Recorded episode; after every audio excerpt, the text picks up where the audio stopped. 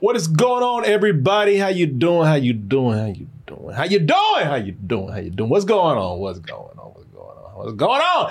I am Corey Coleman. Welcome to the show. Well, what show this is, I don't know, because we were supposed to have another show tonight, which is What Up, Son? You know, that's with myself and the great Oz Green. But Oz is out celebrating with his wife right now. They're having an anniversary of their marriage. 24 years, y'all, 24 years. And, you know, my whole thing was, listen, you've been with her 24 years. You've known me for about 10. You know me for about 10. You know, you could spend more time with me than her, man. You know her very well. You know, your people are waiting on you out here. But he decided that he wanted to put her over us, and I let him have his way. You know, you gotta let him have their perks if you want him to come back every now and then. I mean, he might get some ass tonight, I don't know. Anyway, he's out there celebrating with his wife. I'm here stuck with you right now. And when I say stuck with you, I mean that in the best way. You know, even when Oz is not here, you know how I feel about you.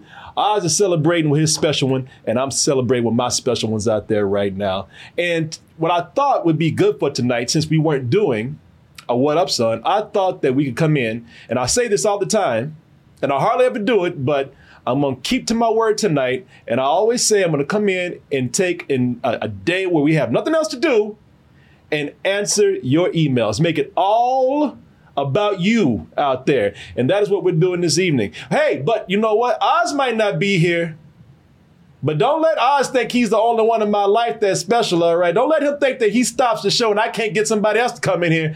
I always got somebody out there waiting to take the place of someone else. And ladies and gentlemen, actually no one can replace Oz Green out there. But we can actually have someone come in and fill in for us for a little bit. And you know what? I'm going to give him the same intro that I give Oz out there.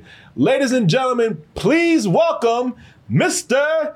You know him as Sick Nick. I call him Nick Diaz. Oh, what is up, people? Hello. By the way, I want to let you know, even though it's his anniversary, we have an anniversary too, dude. We do. So, dude, today is the 8-year anniversary since I actually sent you that first email to see if I can, August 14th. 8 years, bro. Well, you know what? There you go. Let him have his little anniversary. We got our own over here. Yeah, fuck him, man. Shit. No, it's awesome, man. I can't believe it's like the first time that I've been on here, not a disembodied voice or whatever, you know? Like, it's just, the first time this ever happened, dude. It's amazing. It took 8 years to do this, though. You know, it's funny because it's not 8 years since I hired you, but it's 8 years that you sent me an email asking if you could work for us. Yeah, exactly. Yeah. Oh, nice, man. Damn. How did you keep track of that?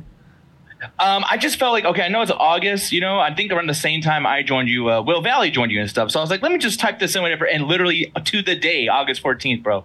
So it's just kind of amazing. So people, this is a big coincidence because since Oz called me, he called me about like 5 o'clock and said that he couldn't do the show. And I also want to let you know, we're going to be doing a makeup show on Friday. He said he wanted to do it on Friday because he does want to do a show, but he said he wanted to do it on Friday. So I had just got an email from someone today about you, Nick. And oh, really? Yeah, it was. And I'm gonna tell you who it is. Maybe not because I don't know if I can remember who it is or not. Who was it? I think I know who it is. Was it Doc? Doc. Yep, exactly. Dot Hex said, get Nick Diaz on the show. And you know what? I'm calling you every day. You know, I'm always getting you to help out with things behind the scenes. And I said, well, you know, we're entering kind of a new phase now where we might be trying new things. And I said, why don't you come in and just start helping out with some stuff?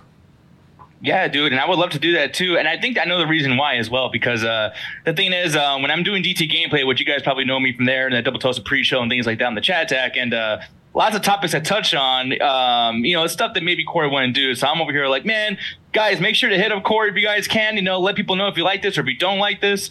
But then more so, man, is like Doc Hex and a few other people are big wrestling fans, big anime fans.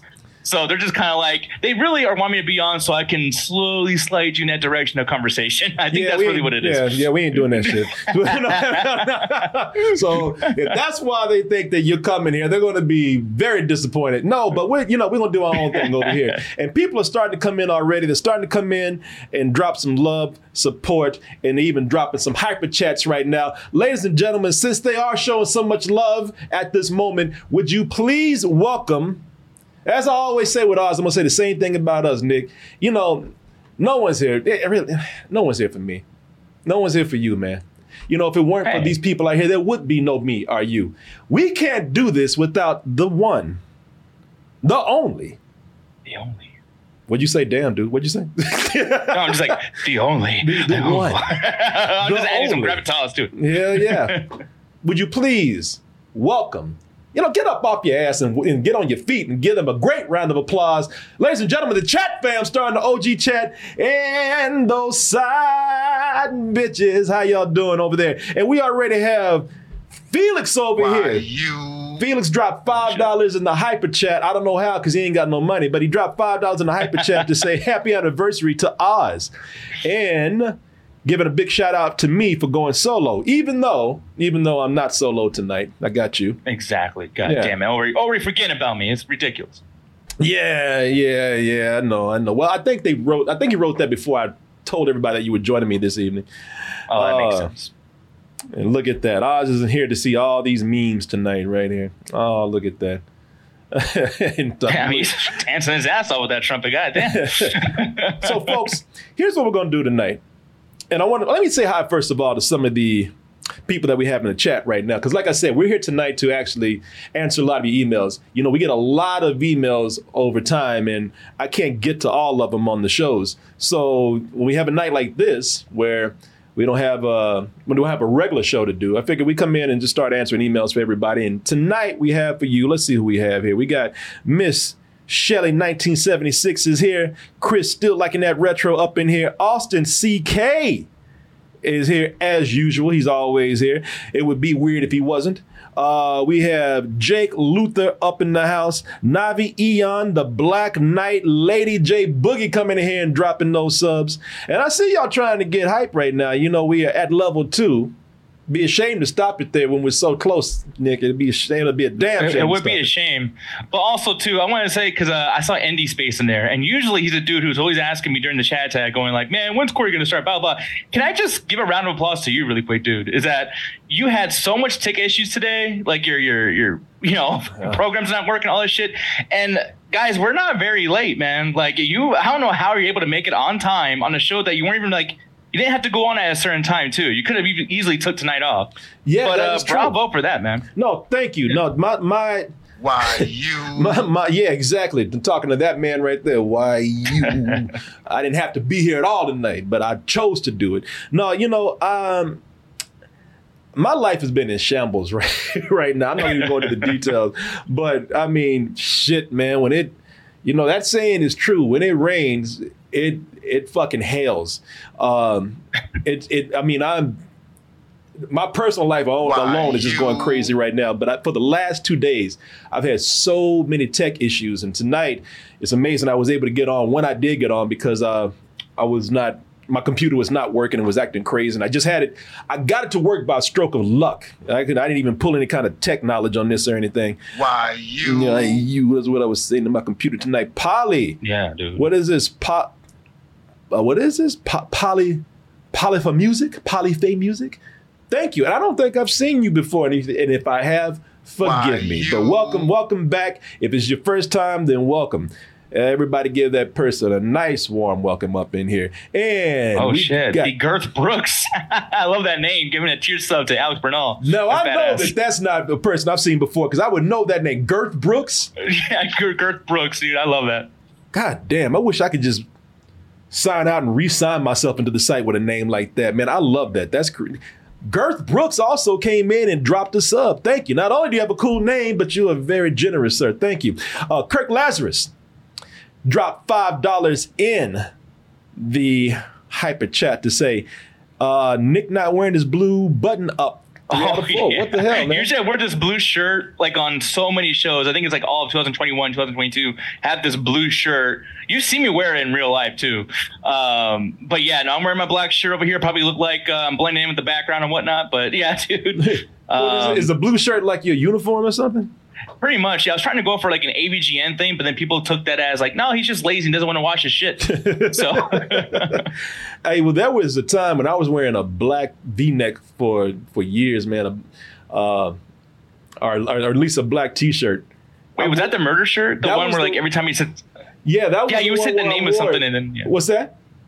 No, that was the one where, like, because people said that you killed Randy Savage with that shirt, dude. Like, you're wearing that shirt, and every time you bring up somebody, the celebrity dies, like, a week later or something. It was, like, a huge thing you had going, like, a curse. Oh, shit. I killed many people with that shirt, man. That was the time I was wearing this black shirt, and whenever I put it on, a celebrity would die. Coincidence? Maybe. I don't know. I don't some kind of dark magic at work? I don't know. But I know whenever I put on this shirt, a lot of people, coincidentally, a lot of famous people would somehow pass away to a point where people even they were making memes and pictures of all the celebrities that died. And somebody made like it was in 1 year, they said I killed about 5 people. And they said they made a whole shirt, a whole poster that said, when will it stop? You know, when will I strike again? So yeah, I'm gonna be honest. Were you a little proud? You're like, well, I mean, I didn't do it, but I mean, sure, go ahead, make that shit. That's great. I didn't want these people to die, but it did feel good to hold that power. I'm not gonna lie, man. Yeah, it made me feel like if there was somebody that I did not like, they better not fucking cross me because I put that shirt on. But yeah, man, y'all be careful in chat shit. Oh, well, y'all ain't famous. Y'all ain't gotta worry about nothing. Tarlin is up in here. Polyphemus TC, who dropped a sub. Thank you so much. Once again, thanks to Girth Brooks for the sub and for just having a name that amuses me. Afro Tits and Ass up in here. Somebody said, bring the shirt back. You know, there's some people that probably need to die. That was a time I was scared to wear that shirt because I did feel like I would kill somebody that I actually did like. But, you know, I'm mad at everybody right now. I'll destroy it. I'll go on a murdering spree at this moment. Let me see who else we have in here. Where the hoes at? Luke the Boss. We working, boss. Hannah Page 124. How is your day, Corey? Shitty? If you want me to be honest with you. It's been a rough couple of days, and I'm not gonna keep complaining about it. I'm gonna be all right. But no, it has not been the best 48 hours, but I'll be all right. We gotta end the streak, dude. Tomorrow, we need to make tomorrow a better day for you, because that's 2 days in a row, and like you said, that should start at 3 a.m, which technically counts as a bad ending to the day previous. So it's like, goddamn. If my life is going where I think it is, it's going to take more than 48 hours to get over this. I can tell you that right now. God damn. Yeah, I might as well just get used to this feeling because this ain't going anywhere for a while. I can tell you that. The Asylum, 6969 says, bring that shirt back. Corey, Trump getting fucked. Oh, I guess that's not reference to the shirt. But okay, so really, we're going to get into some emails here. We're going to be talking about any hyper chats that come through. We appreciate that very much. We had so many the other night that I missed some. So if I missed some from the other night and I did not get around to it, you can actually send me an email. We'll talk about how to do that in a little bit. But and maybe this is a discussion that we'll have for the show tonight. Trump getting fucked. I would love to think that. I would love to think that. But you know what? Let's slow down. Let's go ahead and get this show started properly. Let's go ahead and get this show started with some hype, y'all. We made it. We made it. We made it. Oh, shit. Yeah, people. What is going on? What's going on? What's going on, y'all? Hype train. Bam, y'all. Welcome to the show this evening. No, it is not What Up, Son, but it is a show nevertheless. We decided to have a show with you tonight where we go in and answer your emails. Oz is out celebrating with his wife. Why? We'll let you know in a little bit. Just be patient. Just take it easy. Sit back, absorb all this nice hype right here.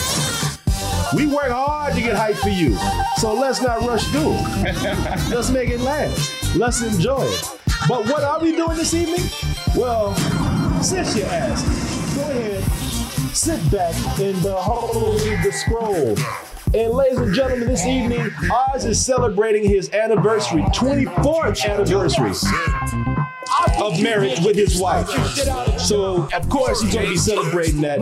As much as I think he should be here with me right now, his other wife, but as much as I think he should be right here with me, I'm going to allow him to spend some time with his wife, but that just lets me spend more time with you this evening where we can come in and answer your emails. You know, we have so many emails coming through these days, we don't always get a chance to get to them. At least not all of them. So tonight, we're going to try to answer as many emails as we can. We're going to try to address as many hyper chats as we can. We're going to try to spend as much quality time between you and me and Nick Diaz over there. So sit back and I love that clip so much, man. When Kane throws that dude in a wheelchair off. Oh, seeing the handicap get abused is always hilarious. Oh, dude, it's great, yeah. Oh, there we go, folks. There we go. Get your ass up and get ready to enjoy this show right here, y'all. So, being that this is the email show, and I want to thank Nick Diaz for coming in and joining me this evening. Nick, as always, very busy behind the scenes with what we do here. Nick, since I have you here, man, let me go ahead and personally thank you for all the hard work that you do on this show. No, I really appreciate that, dude. No, and I gotta thank you too. By the way, too, I mean, like, this is not just a word thing too. I mean, obviously, you know, we're very close friends because we've been through some shit too, way back in the day. At this point, dude, like, yeah, you're like a father figure. I actually told you we were in Vegas last year. I'm just like, hey, dude, so just so you know, adopting you as my dad, you know, like. All these children out here that I got, man. Mm-hmm. Yeah, dude. Yeah. But I mean, it was different this time, though. He didn't do any adopting. I did it. You're like, you're my daddy, goddamn. That's the thing, man. You know, you got all these people out there with all these illegitimate children, you know, that's going around spreading their seed. I ain't been sticking my dick in anything, and I still got all these babies out here. So I know, dude. You have such a weird cast of characters, dude. Like, you gotta think about like Carlos and Julian and all these people that are in your house. It's like, how do you not just film fucking everything, dude? I should start a reality show, man. You really should, man. No, it won't even be like weird, whatever. But yeah, dude, Andy Space Diaz, would you like some sausage? No, we don't have a relationship like that. No, I don't think you want to whoop my ass like I'm Tom Green. I need to start a reality show since I'm in this house by myself and I got a lot of space in this house, y'all. I need to just bring in all my adopted sons, all my adopted daughters, all my nephews, all my nieces, you know, all my adopted cousins, you know, all my. Yeah. I think I got even an uncle or two out there. You know, I need to bring them all in here and just do a reality show, man. I have so many. I do feel lucky. Let me tell you this, man. I do feel lucky. I just thought today about how many close friends I've made by doing this, and how many close friends I have made around the world, man. You know, I was just thinking tonight, as much as I want to choke the shit out of Chokey, I'm Chokey, Cokie. That's how much I want to choke him. He's not even Cokie anymore, he's Chokey. And as much as I want to choke the shit out of Cokie, man, Cokie is, I think about Cokie in Japan. I think about the people I made friends with in Istanbul. You know, it's been nice, man. It's been very nice. Rich Debo, you know, you still got to meet that dude. He ain't my friend. You know, that's not my friend. Yeah, dude. I'm wondering how he's going to be in real life. I bet he's the nicest dude because the shit talking he does online, it's like, there's no way you can keep the energy up in real life. No, he's probably the sweetest guy in the world. You know, it's just, this is a front right here. British Debo is a guy that he plays the British version. His personality is the British version of Debo from Friday. So when Debo comes in, he says, bye-bye, punk. He comes in and says, what does he say? Good evening, punks. Hello, punks. You know, he comes in and he's very gentlemanly about it. But yeah, we're trying to do a show over in London. So everybody keeps talking about Trump is getting cooked. Let me see here. Malcolm 76001. Trump getting cooked. Somebody else said Trump is getting fucked. Oh my God, what is happening here? Tell you what. Yeah, because those are two different completely, like, you know, cooked or fucked. It's like, no, which one? Unless it's both. Ooh. I'm gonna see, man. Something is obviously happening right now that I don't know about. So I probably will look this up. But since this is an email show right here, and we probably won't be here this long, people. I'm just here to just kind of make up time and make up some emails that I haven't read from you. Spend some time with you because you know how much I love and adore you out there. And You know, I know when people are waiting for a show, I don't like to leave you hanging. So I'm going to spend just a little bit of time with you. Speaking of people that, you know, I've made friends with, there are some Toasties right now that are in town. I'm probably going to go try to hang out with them. So that's why we won't be here that long tonight. But let's go ahead and tell you how you can get your email in on the show. After all, if this is an email show, you need to know the email address. And we got a lot of regulars out here. We got a lot of people who watch this show, not just on Mondays, but every day. Those people, I love you dearly, and I feel very humbled by you. Why you too. But for those of you who might be new around here and don't know the protocol, don't know how we do things, if you have something you want to say on this very, very impromptu email show that we're doing right now, you can send us an email by pulling out your keyboard, stretching those pretty little fingers of yours out, and typing in for us, K-Cool. Oh, look at that. Not like that. No, don't do that. Don't do that. That's not typing. That's groping, man. Yes. kcoolmans@gmail.com. Email us with any kind of questions, comments, compliments, insults, input, and or advice. Hit us up on those social medias, Instagram, Twitter, Facebook. You don't see it right there, but also Twitter, TikTok, Patreon, all that good stuff. All you got to do is type in that information you see on the screen. And for those social media platforms you don't see the information for, are for those that you do. Type in Double Toasted and it will take you exactly where you need to be. Allow me right now to take you to the great Nick Diaz. Oh, yes. Find me over there on that Facebook. Facebook.com/SickNickDT. That's SickNickDT. Or on the chat attack on Twitch. And if you would love to hang out with us, because, you know, you might find yourself somehow one way or another over here in Austin, Texas. I wouldn't do it right now. It's very hot. But when it cools off, we'd love to have you. So here's what you do. Because we want to know that you're here. We want to make sure we put some time aside for you. Type in KCoolMans, KCOOLMANZ@gmail.com. Let us know what those plans are for Austin. Are you moving here? Or are you just passing through? If you let us know ahead of time your plans for Austin, then we will do our best to hang out with you. All right. Oh, yes. So we're going to be getting to some emails in a little bit. If you have a hyper chat to drop, we're going to be, of course, addressing that and reading that and trying to answer that the best that we can. But people have been talking about Trump is cooked. Trump is fucked. What is going on with Trump? Can somebody please fill me in? Because I've been, I guess I have not been keeping up with the news today. What is going on? Somebody can either send me an email with the email address I just sent you, or maybe if you're in the chat, you can tell me what's going on. Don't know what is happening though. Yeah, I'm looking it up myself too, man. I'm seeing like, you know, co-conspirators are already starting to turn on each other, blah, blah, blah, that stuff. But nothing about no sex tape. I was kind of excited, man. I want to see, I mean, it's gross, but I kind of want to see him get fucked. I do not literally, but, come on, man. But yeah, no, I would listen. I would love, and let me go ahead. You know, I got the internet right here in front of me. Let me go ahead and type in Trump and see what's happening. I would love to think that Trump is, going to have to finally answer for all the things that he's done. I don't understand. I respect people's wishes. I respect people's rights. And if it is indeed your right to support Trump, then you know what? I have no choice but to respect that right. I don't respect the reasonings behind it all the time. I just don't understand people with Trump, man. All these people who talk about America. This is why patriotism is bullshit to me. All these people, because there's no patriotism. There's no patriotism. You know what patriotism is? For everybody, patriotism is just what the fuck you want.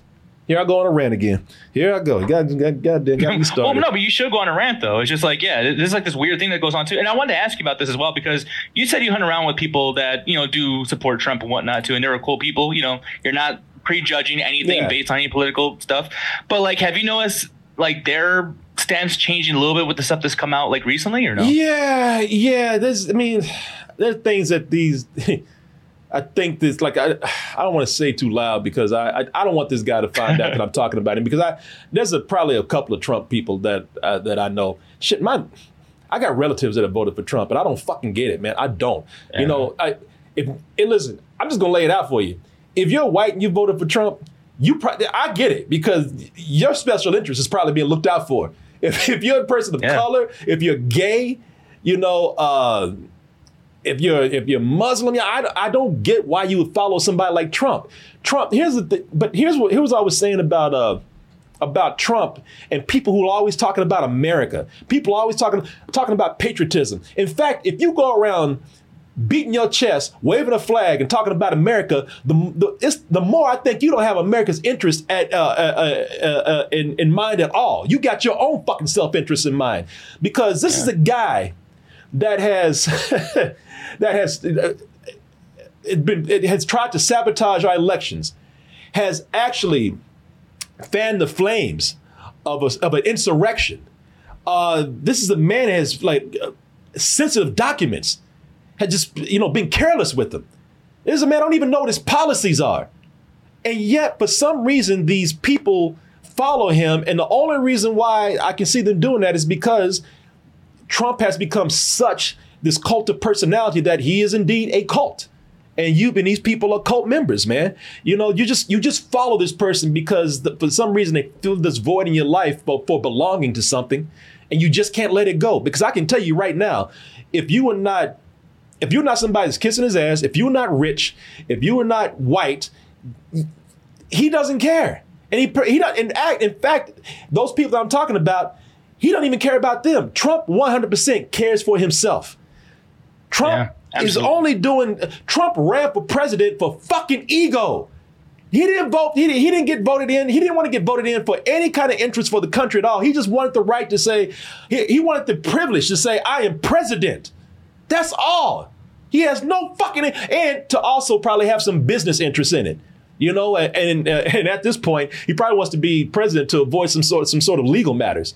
But Jesus Christ, man, I don't fucking get it. And this is what I wasn't very patriotic before. Now, don't get me wrong, I love the American people, and I love this country as far as the things that it does provide to people. But I don't play this fucking sports game with patriotism in countries, man. All fucking human beings, and patriotism is bullshit. I'm gonna tell you that right now. Patriotism has been used as a slogan for special interests. And anytime you go to fucking, we got places around here like hamburger joints, and they put a flag up just so they can get people in there to buy their fucking burgers, man. Do they really care about patriotism? No. Yeah, and what's ridiculous too is the fact that you would even have to clarify all this too, because it's one of those weird things where if you don't like Donald Trump or even like that whole side of politics where people are like, oh, so you disrespect people who fought in wars, it's like, why do you have to go outside the lines like that? Like, no one's saying that, no one's ever said that, you know what I mean? But it's always a crazy thing to the point where you do have to over explain to people whatever, so don't try to weaponize your side of the argument. And it's weird. It's very, very weird. And I don't care anymore, man, because people will use you with this. If you say I'm not patriotic, because I don't put faith. I tell you this, I don't put faith in the song. I don't put faith in the flag. I put faith in people. Do fucking right. Support your country and support other people, and then maybe we can talk. But as far as people, telling me I got to fucking salute the flag and say, that means nothing. And that means nothing at all. This country's going fucking downhill because everybody's just, no one cares about each other. No one's supporting each other. This country's been on, has been reaching a boiling point for a long time because everybody is in it for themselves. We're not trying to fucking help each other. Everybody's going around spouting all this shit, and it's all bullshit, man. Till we start fucking really helping each other, and start recognizing, false leaders for what they are. Then, maybe I'll have a change of heart. But people always try to use that against you. You can't let that be used against you. If you say something like, I don't believe in doing this, I don't believe in doing that. Oh, you don't believe in your country? You must not be American. Fuck off, man. What are you doing? Yeah. What are you doing for the country? Fuck out my face with that. I gave up with all that shit when we had kids in cages in 2016. I don't know at what point you gave up. But I was one of those people when I saw that Dave Chappelle SNL special, and he was just like, hey, man, let's give the guy a shot. As soon as a month passed by, the whole kids in cages thing was going on. I'm like, you know what? Fuck you. Fuck everybody. I don't give a fuck. Just nothing's going to change. And I was like Dave Chappelle. I was telling people the night that Trump got elected, we were doing a show, and Martin got just completely depressed. And I understand why, but he just shut down. He just I'm just depressed. And I had the attitude of listen, I'm going to keep doing this show. I'm not gonna sit up here and get too much into my woes. and I will actually give this man a shot to see if something happens. You know, I always try to give people the benefit of the doubt. I always try to give hope for something, you know. And that motherfucker proved within, like you said, a month. Yeah. I'm like, this, he has this. He does not care about anyone. And I can't. It's funny how you. It's funny how you the mindset of these people, because I go to Waco sometime, and they let me see here. And Waco, by the way, too, is that like a very predominant like white Republican area? Or yes, not really? Yes, yeah, okay. yes. You goddamn it, yes. I got a friend of mine who he runs a business. I'm not gonna say what it is, but he says I can't even tell people my true feelings about my politics, because if I do, my business will go down. Because I'm in Waco. Jesus Christ. Yeah. I go to Waco, man. These fools see, they're delusional. I go to Waco and I see these billboards with Trump, and they got Trump on these billboards all fucking muscular and swole and looking like a goddamn superhero and shit. I mean, you know, it's... Oh, look at those fucking trading cards. That's the trading cards right there. Yeah, but I mean... Yeah. Well, look at this. Like, you know, this kind of shit. What the fuck? Really? You've seen the man. You've seen what he eats. He eats nothing but Kentucky Fried Chicken and McDonald's. But yet, in your mind, this is what you want to believe. You want to believe Trump is fucking Dwayne Johnson, man. Like, look at this shit. Look at this. Look at this. This is they want an action hero. They want somebody. You know, they want somebody that looks like a leader. They want somebody, they fool themselves to the point they put Trump on flags and billboards looking like Rambo. It's delusion, man. Trump has been able, he picks up a Bible to look like he's religious. Somebody questions him on, give me a verse. And he's like, oh, I love him. I love him. I like it all. I love it. You know, fuck me, man. Dude, who does that work for? I just want to meet the fucking 40-year-old truck driver that literally walks by one of those signs and just goes like, oh, he looks like Rambo. I see the logo. That's familiar to me. I'm going to vote for him. It's like, who the fuck does that speak to, and where are they? Like, you know what I mean? Like, I can't imagine that somebody actually, like, that works for them. Well, it's insane to me. That's the mindset of a cult. You know, you're not in reality with a cult. You are in there being fed the lines that, you know, you want to be fed. You're looking at the images you want to look at. You are ready to believe, you know. And listen, I've run a site enough to even, because I'm not saying that I would ever do this, but I've run a site long enough and cultivated a community to where I can see the threshold, the border between, you know, a community and a cult. You know, if you choose to cross the line and take advantage of people, you'd be surprised how easy it is to manipulate certain people out there, man. It's if you so choose to do it. But if you don't have fucking morals, man, or if you're delusional yourself, or you got a God complex, it's scary how easy you can manipulate people, man. It's insane. I've been wondering too, like, how long has this actually been something that's affected his ego too? Like, you know, when he had like that Trump Tower thing, you know, back in 1983, 85, whatever, it's like, was he as crazy then, or is this something that just barely happened within the last 20 years of The Apprentice and things like that? Yeah. You know, it's like it's years crazy. A lifetime of living a privileged life, of living a life out of reality because you've had money that has shielded you from the rest of the common world. You know, when you're a billionaire, you are living in an alternate reality, man. And so that's, you know, through that time, cult is Trump. He's developed this narcissism, you know, that and to a certain extent, that's a crazy mental state. I have Malcolm 76001. Trump is on his David Koresh arc. Yeah, man. Yeah. He, you know, this is a guy who's doing anything now to just keep that drug of feeding his ego. But let's go ahead and see what it is that that's happening here. So looking at the Washington Post, he's getting indicted in Georgia. An Atlanta area grand jury returned an indictment Monday night after hearing from witnesses earlier in the day in the probe into whether former President Donald Trump and his associates broke the law when they sought to overturn Trump's 2020 election loss in Georgia. who has been indicted and the exact charges are not yet known. I would love, I hate to be a pessimist here, I would absolutely love to see Trump pay for this crime. But that's another thing with this country. And that's another thing with probably the world. Justice doesn't get served for the sake of justice, man. Justice gets served because of the circumstances. And if you're in the circumstances where you have enough money, you have enough clout, you can afford good lawyers, you could probably get over something, man. I mean, we as a people, we've developed this whole thing where we look at people who are rich, we look at people who are powerful, we look at them as being godlike, and we allow them to get away with this shit. So I don't for a second believe Trump is going to have to suffer anything from this. He'll keep dodging, he'll keep running, he'll run for president, you know, and people will vote for him in droves. Whether he wins or not, I don't know. It'll be scary. It'll be frightening if he does. Now, it won't be depressing. It'll be fucking frightening if he does. But I have no reason to believe at this point right now that anything's going to happen to him. And if it does, great, amazing, good. But I don't know. Yeah. For those of you that probably, you know, want to say like, oh, well, look, we got in a situation with Joe Biden. It's like, yeah, don't use the Joe Biden failure experiment to justify any kind of like, well, let's give Donald Trump another chance. Like, no, they both fucked up. OK, so let's not even go there. No. But I'm not. Listen, I'm not somebody who's on Biden's side because, you know, he's my party or anything like that. If the president messes up, they mess up. But Joe Biden did his fucking job, man. You know, he came in and did his job as the president and acted like a fucking adult. You know, he say what you will about Joe Biden. Say and a lot of people own Joe Biden because he's old, and a lot of people own Joe Biden because he's probably not the most charismatic guy out there. But, you know, we got to stop looking at it that way and just look at it like, did he do his job?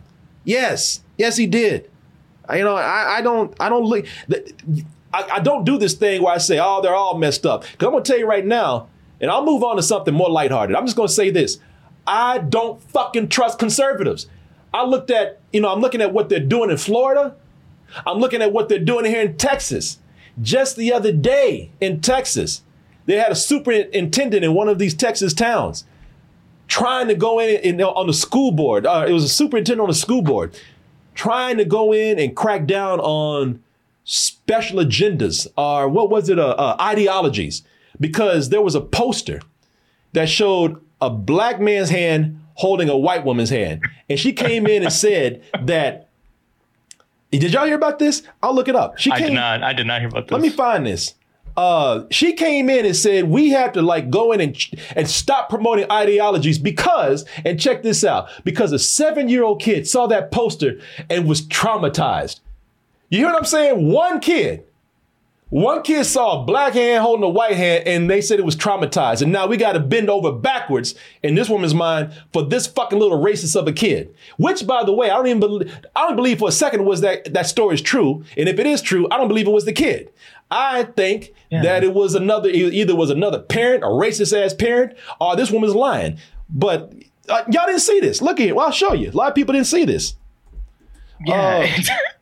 Yeah, idea that anybody would like be willing to say, oh, yeah, like a kid knows enough to know that be traumatized by looking at a black hand. It's like, yeah, it's a kid. Yeah. Why would they don't have enough time in this world to even like educate themselves on what is wrong or right as far as race stuff. So, yeah, it just makes no sense. Here it is right here. And it's on some black sites, but I'll find a more mainstream site, you know, so you won't think that this is biased. Let me see here. Yeah, Ghost Tab in the chat saying, you know, it sounds like a dumb kid. It's not the kid, dude. So, yeah, Conroe ISD, Conroe Independent School District. Posters of black and white children holding hands. A Texas school trustee wants to halt such displays. The trustee criticizes and shows the diversity, says such images represent symbols of personal ideologies. If you go down and read a little bit more, it'll tell you that there was a 7-year-old kid who was traumatized by this. So we're supposed to believe that this is pushing ideologies. No, what you're saying is you don't want to see black hands holding white hands because you're a fucking racist. That's what it is. And you don't see me as being equal. You don't like that. You know, you're and people, do you see how this kind of racism is getting more emboldened? People are actually trying to push this in the open now. They're trying to politicize this. They're politicizing their racism. So I don't trust any of you fucking conservatives out there. I don't. I'm sorry. I see what they, like I said, I see what they're doing in Florida, trying to tell me that slavery was a good thing because I learned a skill. Because I set up. Oh, dude, they taught us that in elementary, dude. We were learning about Arizona. You know, that's where I'm from. And there were, and literally our Arizona history books are talking about how we did slaves a favor by giving them jobs. Yeah. That's literally, I went home and told my mom about it, dude. And she was like, what the fuck are you? And I brought the book home and it's a, you know, it's a real book. And everybody in class was told like, oh yeah, there's no such thing as like really bad slavery or whatever. Like we helped and gave them jobs and that's what built this beautiful country on, you know, it's like, you gotta be fucking kidding me, dude. They and they were doing this back in 1996. It's, they are saying right now, we do not, first of all, conservatives. It's not everybody. So when I say white people, I'm not talking about. No, I'm not. You know, I ain't racist. I'm not. I don't want to overgeneralize. I don't want to make anybody feel uncomfortable by saying what I'm saying. But you know, let's say it for what it is.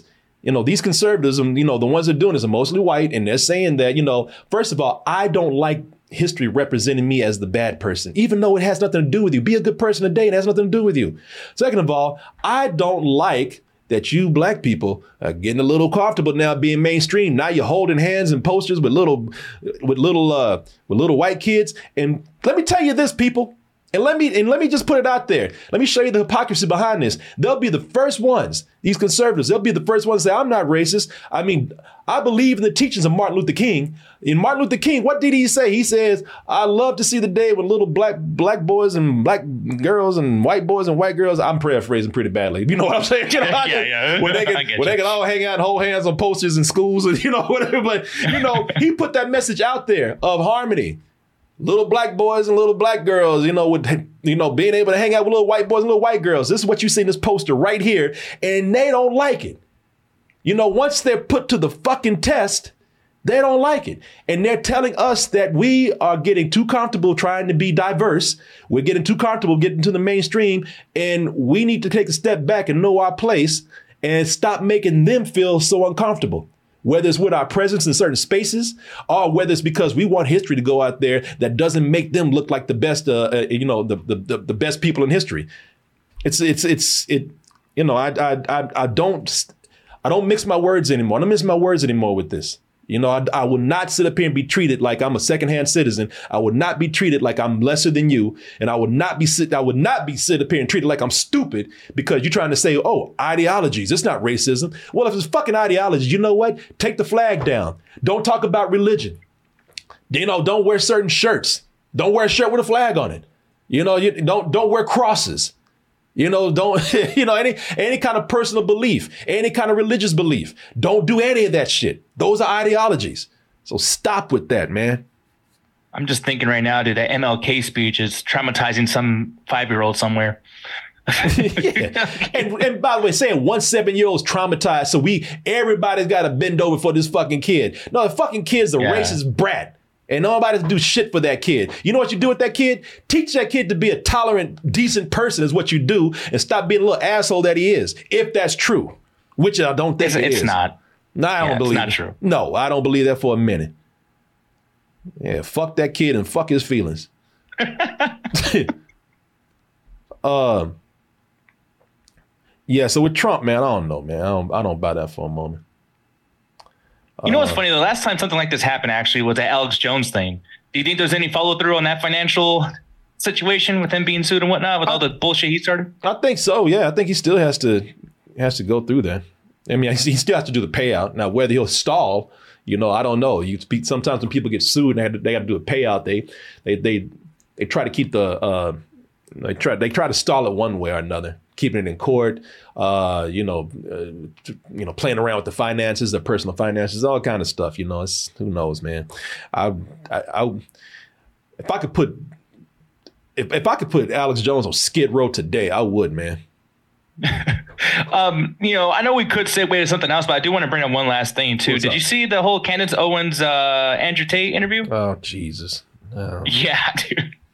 No. She was on there just talking to him like, I don't know why people have a problem with you. You know, as a woman, I think you're very, very like respectful. It's like, what the fuck is going on here, dude? Candace Owens, that bitch has no self-respect, whatever. She has no respect for herself as as a black person. She has no respect for herself as a woman, and she has no respect for herself as a decent human being. She has sold her soul for what? I don't know. Money? Does money really mean that much that you really have to be that shitty of a person? God damn, man. I don't understand. Maybe I'm in the wrong, maybe I'm doing the wrong thing, man. Maybe I need to be a complete asshole, more of an asshole than I already am. Just start cashing out. Get a hold of Eric Shafir, man. Have him on the show. That'd be great. I don't know if people have an issue with you being amazing racist. I mean, I think you're really funny, yeah. Yeah. I don't know, man. Let's get to some emails, man. Maybe, yeah. maybe. Let's ease up right here. You know, I was answering a couple of hyper chats. That's why I got on this whole rant right here. But let's see if we can find something else here, man, to talk about. Yeah, absolutely. Let's see here. I'm gonna go in. Where's my phone? Let me answer from my phone here. Let's go in here. We got a lot of emails that have come through right now. And people, kcoolmans@gmail.com, man. Send them emails over if you guys want to have any questions answered last minute and whatnot, too. There you go. Adam Daniels has a question here. Next summer box office. Dear Corey, I was wondering what you thought next summer's box office will be like. Do you think it would be better or worse than this year's? Honestly, I have no idea because I have no idea how this strike is going. You know, it depends on how this strike is going. You know, we have the actors' strike, and along with other people in Hollywood, you know, you had effects people who are out there. You know, you have people out there who are striking against the studios because the studios are.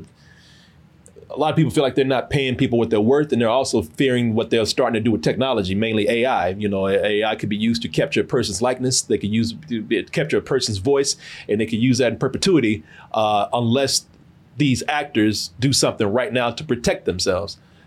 So it depends, man. You know, a lot of theaters are scared right now because they just got out of COVID. They have not rebounded back, and if this keeps you know going and gets pushed, it's going to push some productions, and that will affect box office releases. They're already stalling on productions right now, like with Spider-Man, you know, across the Spider-Verse. Damn it, the second part.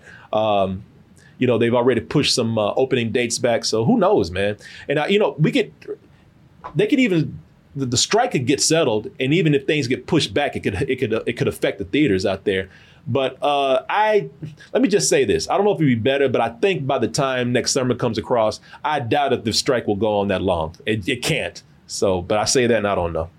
Well, on that note, though, I want to ask really quick, too, is like, you know, these movies, even if they have like some chat GPT shit making the script or whatever, it's like these movies will sub release dates. How much of people, like just in general percentage wise, how many people do you think even knows that there's a strike going on? Like, I mean, we're so full of like internet right now that we know this shit. But do you think most moviegoers that go watch the Marvel movies every single time one comes out, do you think they know about this shit or no? Like who? Just like general moviegoers. Like, do you feel like, you know, those weekend box offices are still going to be, like, they're not going to be affected much because people don't know that these movies might be bad because the writers are on strike, whatever? Like, I feel like, Disney movies, when they come out, they're still going to do great, I think. I don't know. I'm just assuming, but. Yeah, I don't know, man. I think this, you know, like something like the writer's strike has gotten such coverage and it's such a big story that, you know, a lot of people know more than you realize, especially people who really go to movies, man. You know, like my mom might not know about it, the writer's strike too much, and I guarantee she's heard about it in some capacity or another. You know, does she know the full details? Probably not, because she doesn't go to the movies that often. But I think more people know than you would think. Mm-hmm. Okay. Let's see here. Let me see what we got here. Oh. Really quick, too. Miss Yasmin says A24 and Neon will have their movies come out since they are non-AMPA. So that's cool. You know, we'll get Maxine still, you know, that third movie in the whole X and Pearl movie trilogy thingy. So. Yeah. Except, you know, those A24 movies and, you know, a lot of times they're smaller releases. You know what I'm saying? But hey, maybe A24 could take advantage of this, man. I don't know. Yeah. This is Noli Powell, the only pal in the house. I'm reaching out to let you know it's been a while since I've been streaming your channel on Twitch, but I've been able to keep in touch with your shows and your programming through YouTube. College life is kicking my ass, but I'm surviving. Hey, good for you, man. I know college is rough. I've been there myself. I heard that you're doing a show in my hometown, Atlanta. I just want to say that I'm starting to hate fate, because every time I try to come to your show, something always happens. Last time I was supposed to go to Dallas, but we had a snowstorm, and I had to save my money to go home for spring break. And now that I plan a trip to go home to visit tomorrow for 2 weeks, I find out your show is in September and that my fall semester starts August 21st. Oh man, that sucks. Shit. That sucks. What are the chances that maybe you might need to do a show in Salt Lake City? The Mormons really love y'all. He said, I'm just playing that racist. But seriously, if Double Toasted ever did a show in Salt Lake City or even Denver, you know what? We would probably do something in Denver before we did something in Salt Lake City. But yeah. Let's see here. I know that you guys have your own way of doing your show, but I'm reaching out to see if there's any way I can convince you to do a bad movie roast, half past dead and whatnot. Hey, maybe, man. We'll see. We'll see how it goes. Dude, I want to let you know, I just watched that on stream. We did like a whole watch together where I showed it on screen and everything. That movie is so good for a bad movie roast. Every time Kevin adds that in, I'm like, oh, fuck yeah, Kevin. So hopefully it happens again, dude. You'll love it. Half past dead? Yeah, with Ja Rule and Steven Seagal. Oh, man, I saw that in theater. That shit is insane. That shit's bullshit, dude. Ja Rule. I thought Ja Rule was in there. I thought he was going to be a badass because he was talking shit. And Ja Rule just getting his little ass beat by everybody. Yep. Half past dead. No, I forgot that's what it was. So, Noli Powell. Maybe, man. Maybe. I forgot this, man. This movie came out. When did this come out? 2002, I think. Oh, Jesus. Yeah, you're right. 2002, man. I just remembered. All I remember from this movie is Ja Rule getting his ass thrown against the wall by everyone. Let me see here, man.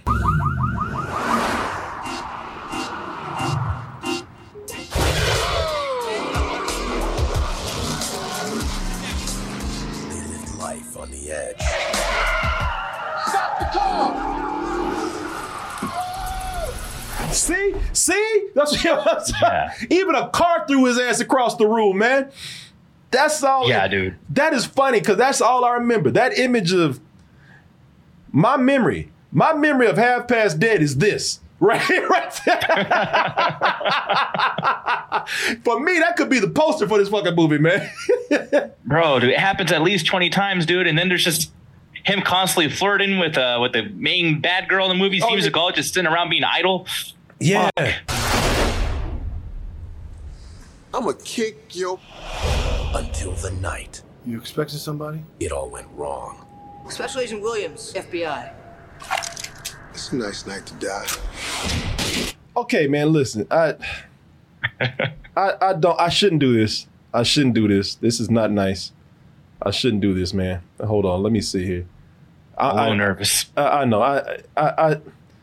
I should not do this, man. I shouldn't say, I just, something, you know, my mama said, and it's true. I mean, if you can't say something nice, then just don't say nothing at all. But I don't want to talk shit, but y'all see what I'm seeing. Ja Rule look like he, like a little boy in daddy's clothes, don't he? No, he really don't. You know how, you know, when you like 8 years old, you went in your daddy's closet and tried to look like him, dressed up in his suit, talking about I'm going to work like daddy. That's it. And ain't even Ja Rule, man. Why they do this man? It's not even Ja Rule. It said they gave him a suit that was too baggy, man. I mean, it's nice. It's nice. You know, he might be watching this. He don't got shit to do nowadays, so it's just like fuck. I swear to God, I ain't trying to cap on Ja Rule, man. I'm not. They gave this man a suit that was too loose, and now he looked like an 8-year-old at school play trying to play an adult or something. Yeah, it's like Chris Tucker gave him his clothes from Rush Hour. He's like, oh, these are fit, and like they did not. Man, he trying to look hard too. What you want? Fire Festival wasn't my fault. It's a nice night to die.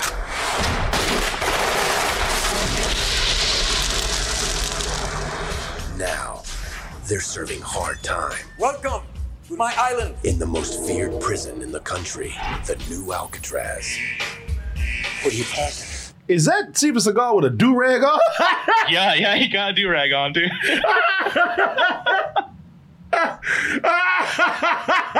Yeah, right. He's one with the homies. All right, Nick, I'm gonna tell the people right now, we gotta find a way to do a a roast for this movie, man. It's got to happen. Y'all are right. Yeah. Y'all are right, man. Yeah, I agree. Awful, dude. Yeah. Half Past Dead. We got to make that happen. Noli Powell also says, P.S. Corey, I heard that you've been going through a lot lately. I just want to let you know, me and Black Jesus are here for you. Oh, my God. If Black Jesus is on my side, I can get through anything. Let me see here. We have a dollar hyper chat. Oh, no, that's not it. That's not what I'm looking for right there. We have a $5 hyper chat, Party Crasher.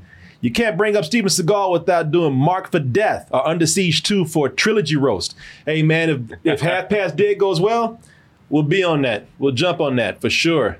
For sure. Oh, I love Mark for Death. That's one of my favorites, bro. Like, Mark, those Jamaican dudes, so evil Jamaican dudes, and that guy is like, you know, stop your blood clot crying. And he's like, oh, yeah. And actually your boy, the Peanuts guy, what's his name? David, Spawn.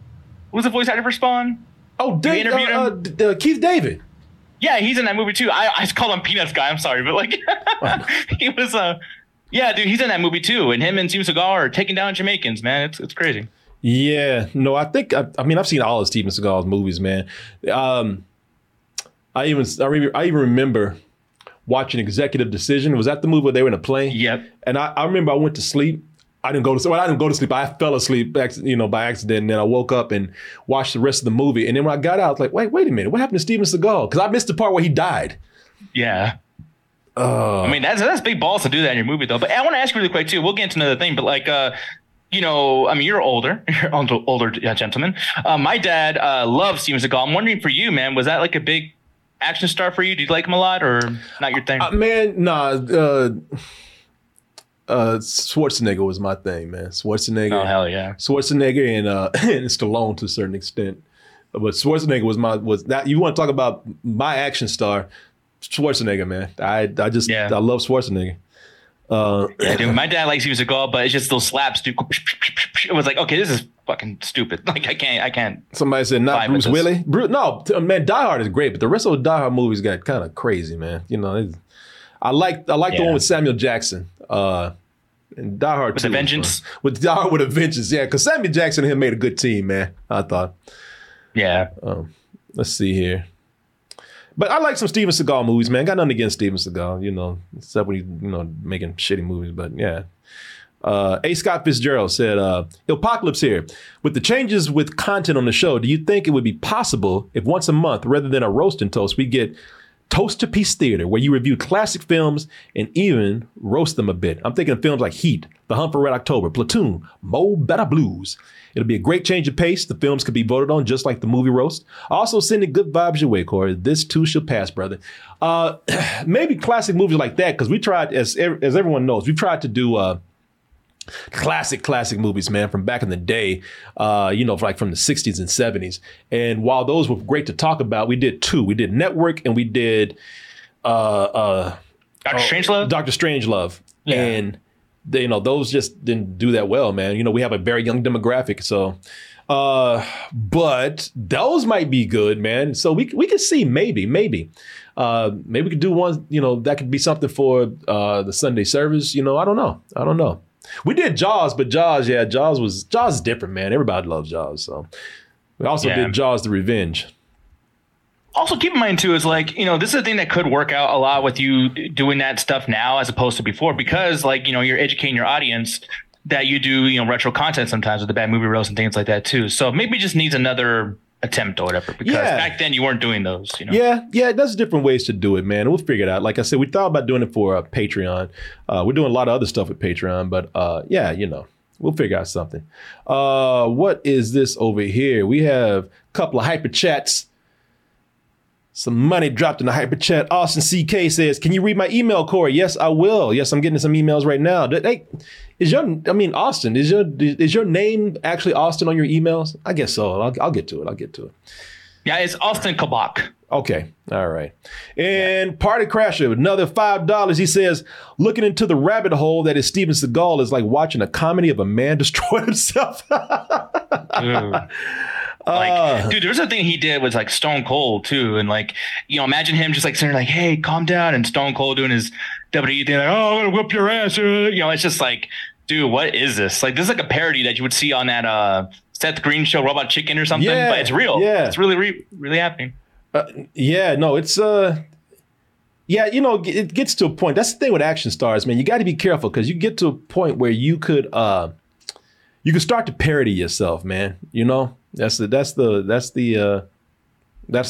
tricky thing right there. So, man, I'm trying to find this email. Somebody sent me an email today of some fan art.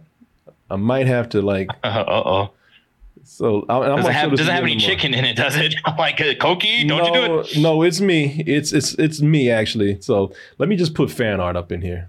Have another hyper chat coming from Ramen Hibachi, who says, "Dropped $1 to say Iron Fist season 2 still happening." Yes, it is. It has to. It's been years, I know, but it has to. It has to. Yeah, it's coming. Not you reminded everybody. Yeah. Ain't no way I'm getting out of that. That's one of the worst fucking shows, man. Yeah. Jesus Christ. It was so hard, man. All right. You want to see some fan art? Hell yeah, man. Let's see it. All right. This is fan art of me. Let me go and find it, first of all. They never really get you a lot, too. They always fucking around with, like, Martin or Julian Green or whatever, so it's like, you know. Well, not only did they get me as far as, you know, making me the subject of this fan art, but they got me as far as, like, just completely capturing my likeness, man. Okay. No, this is excellent, man. If I was to show this to somebody right now, you'd be like, damn, that is you, man. It looks just like you. This person's amazing. This is Lenny. Lenny Good went to this art of me right here. Oh, baby Jesus. Why, holy fuck. Why I look like an angry Rosa Parks, man? You look like Ray Romano, dude. Hey, everybody loves Corey. Hey. What the fuck? Bill Casey Lurch. Got these big ass red Mr. Potato Head lips. Oh, man, I don't think we should be saying this much shit. I don't know. It's nice. That's nice you made that, dude. No, it's great. No, listen. Hey, look, you look just like me. Look, later. Look. Damn, I look like a black Jew, man. Man, what if this is someone's son making this? I look like an old black woman right here. Y'all get on in this house now. Yeah, dude, it almost looks like a black Karen or something. Like you're just next door, just like complain to somebody about something, like a bad neighbor. Yeah, I look like a damn a character off of Beavis and Butthead. Shit. Somebody said I got gremlin lips. Oh, okay. Hey, thank you, lady. Thank you. You nailed it, man. You nailed it. It's a thought that counts. I don't think he was thinking. Yeah. Somebody said like a black Eastern European. Who's drinking my vodka? There was a little bit of an attention to detail too. It's like they just realized like how much lack of sleep you get and just made sure to incorporate that into the eyes. Hey, at least they didn't make my forehead huge. So that's an the picture's an improvement, man. If you think about it.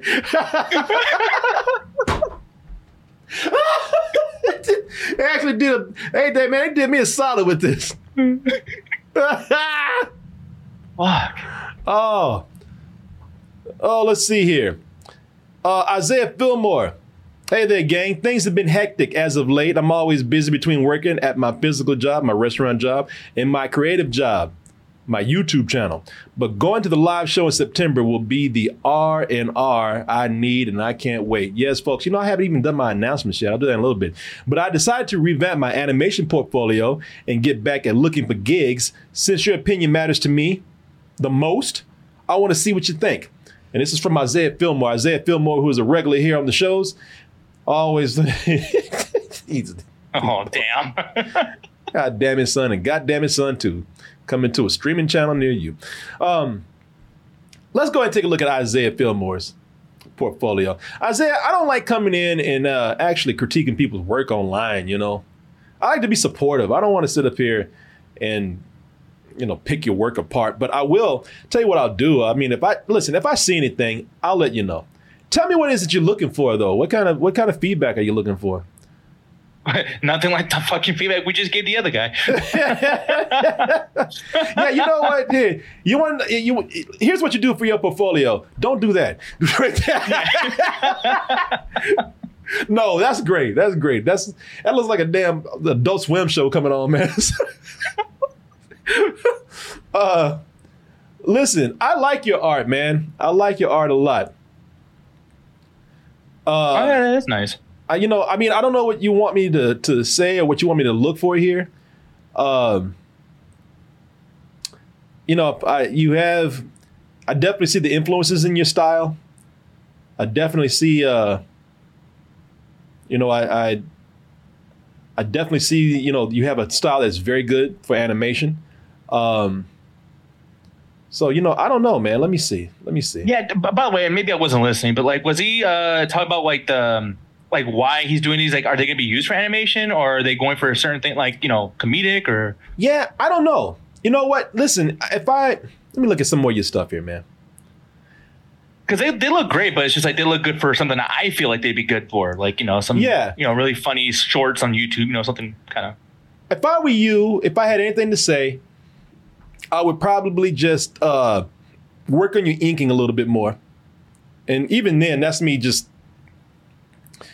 going by, what people see as a professional style or giving you professional advice, because there's a lot of people out there who have different styles and it's the idea behind their art that matters. I mean, one of the most classic examples is oh, your man that did Beavis and Butthead, Mike Judge. Mike Judge cannot draw, okay? Mike Judge would tell you, I cannot draw. Yeah. I've had lunch with Mike Judge, with Martin. Martin used to know Mike Judge. He invited me out, and Mike Judge would even tell people. He told Martin, he's like, I told me. He told me I can't draw.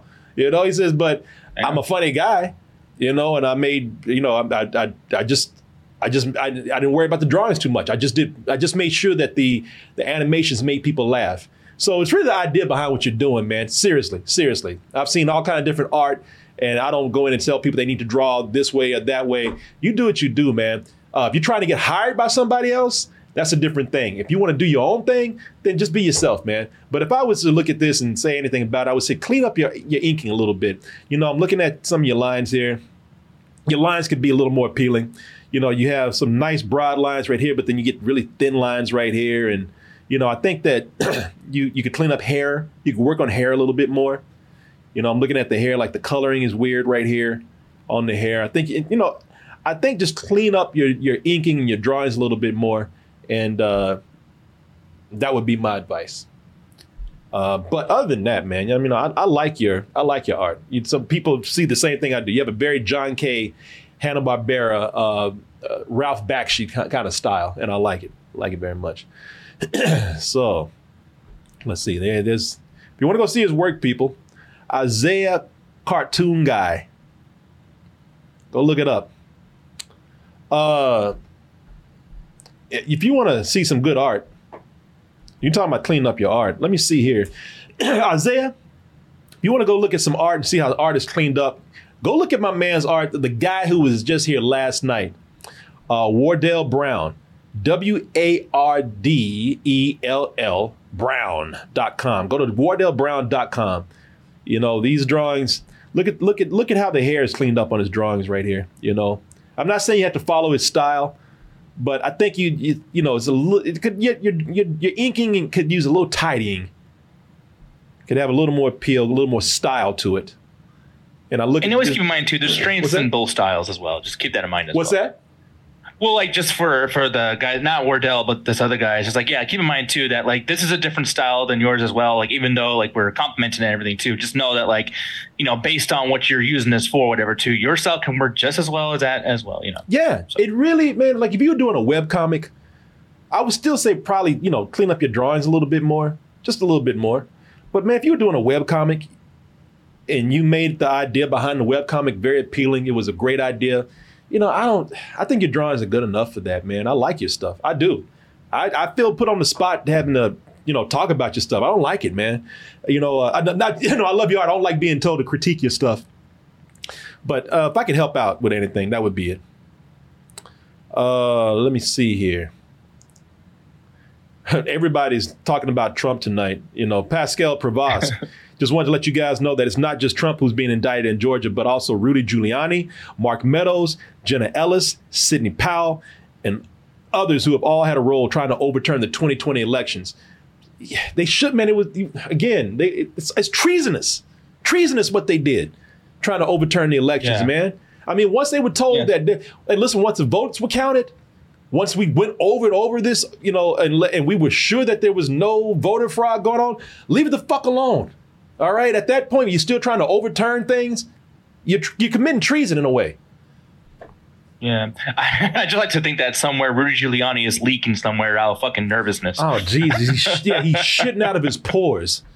I'm melting. Fucking, God damn, that's one of the most disgusting motherfuckers I've ever seen in my life. Rudy Giuliani gross. Is a goblin, man.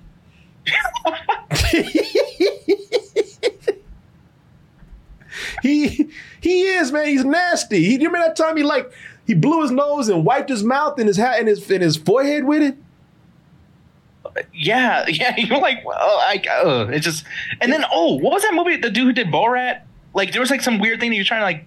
Fuck some young girl, whatever. Too. Like, see. Here's this party's been trying to use as a weapon. They've been trying to weaponize the word pedophilia. You know, they've been talking about pedophilia this and pedophilia that.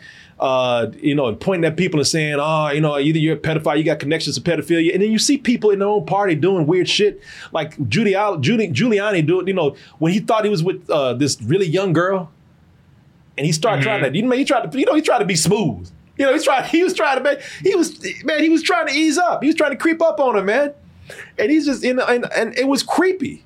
And nobody called him out on that. At least nobody, who supported him. Let me tell you something too about this, man. And I don't want to go down any kind of, dark path again, like we were earlier, but anytime somebody be very suspect at anybody who's going around pointing their fingers talking about pedophilia. Because if they keep doing it, and they keep doing it, and they keep doing it, chances are they're hiding something. It's called projecting. Yep. I saw a video of a guy. Let me see if I can find it. Maybe I have it in my... Ryan Hamilton probably sent me this. Let me see. Ryan Hamilton sent me this video. There was a guy. He was looking at all these pictures of people in the party that he disagreed with. And he kept looking at them saying, that person's a pedophile. Oh, definitely a pedophile. Joe Biden, I'm sure he's tied to some pedophile. Anyway, after they saw him pointing his fingers talking about people pedophiles, they said, well, here's something interesting. You have a record as a sex offender because you did something inappropriate with like a 13-year-old boy. And he's like, wow. And he's like, well, that was a while back. Now, since I've served my time, I know the pedophiles now, and I'm trying to stop it. It's like, get out of here, man. Get out of here. I know him when I see one because I am one. Goddammit. Yeah. Oh, wow, dude. Yeah. Anyway. Yeah, and there's so much more to unpack about that kind of shit. But once again, like you said, man, it's not a. Because there's so much to say about that motherfucker. It's just crazy. Giuliani is so nasty that when he sweats, brown. It's just like shit is coming down his head. Let me see. Marion Johnson. Corey's one of you ever seen, I think, in my opinion, the worst Eddie Murphy movie ever, Pluto Nash. I was hoping that there was a chance for a bad movie roast. Here's the trailer. You ever seen Pluto Nash? I have not. Okay, so let me see here. Marion Johnson, he sent over the trailer for it. Let's see here. 239,000 miles from Earth, in the blackness of space, there is a giant rock called the Moon. And in the year 2087, its future will be in the hands of one man. Eddie Murphy is Pluto Nash. Pluto Nash, it is a pleasure to meet me. This summer, the battle between pretty evil. Let's go. get it right this time. Pretty good. Oh, yeah, look at that. Look at me. Beat you. Well, we were thinking a little more publish. Hey. Oh, yeah. Okay, so I got something to confess about Pluto Nash. Pluto Nash, not good. Okay, not good. But I didn't think it was the terrible movie everybody said. But that, you know, and I'm not saying that people are wrong. I'm just saying I didn't hate it as much as other people. I didn't think it was as bad as other people say, because I saw this in the theater too. Now, good? No, I don't think it's good at all. No, I don't think that at all. But I remember saying, you know, like this, like my man here on Marion, he's saying like this is the worst Eddie Murphy movie ever. I've seen some bad Eddie Murphy movies, man. This is not the worst for me. But is it something like Norbit? Norbit's fucking worse, I think. Thank you. Norbit is by far way worse than this movie. Norbit is one of the fucking worst movies I've ever seen. Norbit is horrible. Norbit almost ruined this man's career. Kept him from getting an Oscar. Mm-hmm. Yeah. Pluto Nash is not the worst for me, man. I probably need to see it again, but I just remember the time when I saw it. Maybe I had a, you know, this was probably during a time when I let my expectations dictate how I felt about something. Maybe my expectations were so low for Pluto Nash that, you know, I just didn't think it was that bad. But, you know, I don't know. Maybe I should watch it. You had to consider too, dude, like that year, man. Because that came out in 2002. That's the same year that earlier we were talking about Half Past Dead. And then same year Jason X came out, which, you know, both of those, Pluto Nash and Jason X, you know, happens in the future and blah, blah, blah. It's like, yeah, that was a weird fucking year, dude. That was awful. What was the other one? Jason X. Yeah, there's a lot of people doing shit with space, man. Yeah, didn't Leprechaun go to space at that at the time? Oh god, yeah, but that was actually before. I think that predates it. Yeah, that was fucking rough, man. Let's see here. Nova Inc. Nice rant early on Trump, but this is a touchy subject, I'm sure. I'm late to this trans versus women war going on. I was working today and my client and her friend were going back and forth about these videos. Starts with a trans woman saying women don't own periods in womanhood. Then the celeb Jess Hilarious makes a video replying to this. Might be a good subject for views. I'll leave the videos in order. Your choice to talk about it or not. Wouldn't blame you if you chose not to. I don't know, man. It is a touchy thing. I don't know, man. I'll look at a little bit of it. I don't want to. Watching something like this, I'd have to. It sounds like it's pretty deep, and I'd probably have to be careful how I make my opinions here about it, you know, upon first viewing. But then again, I haven't seen it. I don't know. Let me see what this is. All right, wait a minute. Let me turn it up so I can even hear. I can't hear a damn thing right here. Hold on. Let me refresh. This is what I mean when the transphobia just comes out, the audacity and just the arrogance for cis women to believe that they own periods, that they own womanhood. You don't. Okay, you don't own periods. You don't own womanhood. You experience both, and both are different for every person. But as a cis woman, it doesn't belong to you. So, y'all, we can't even have periods no more, bro. How dare we? How dare we as biological women think that we own the rights to menstruation? How dare we with our ovaries and uterus and fallopian tubes think that we claim ownership? Yeah, I ain't touching this. Get in the middle of this. I don't know. Because I don't even know what the fuck they're talking about. I mean, first of all, this is... There's so many terminologies. They're so fucking... I mean, like, you know, like... And that's the thing, too. It's like, it's not like we're scared to or we don't want to, like, pick a side or anything, too. But it's like, it'd be really immature of us to get into something like that when we're not fully educated about this shit either. So stop talking at people. It just don't even make any sense to me. You know, no one owns a fucking period. Okay? No, I mean, you don't go and buy a period, okay? You know, it's like... Yeah. A period is not something you own. A period is something that happens. So this is a fucking dumb conversation to me. At least this is what I don't want to talk about because I might be missing something. The moment I say this is dumb, then the whole internet's going to come crashing down on me talking about I missed something. But I don't understand this conversation from the beginning. Like nothing against trans people or anything like that. But what the fuck you talking about? Women don't own periods. No one owns periods. The conversation between both these people is just dumb. Like nobody has a fucking receipt on a period. Nobody went to Walmart and bought a period. You know, you were born with a period is something that you have. Shit, you get a period whether you want to or not. You know what I'm saying? Yeah. I'm not getting, this is a dumb fucking argument. I'm not getting in the middle of this. I'm not wasting my time. This.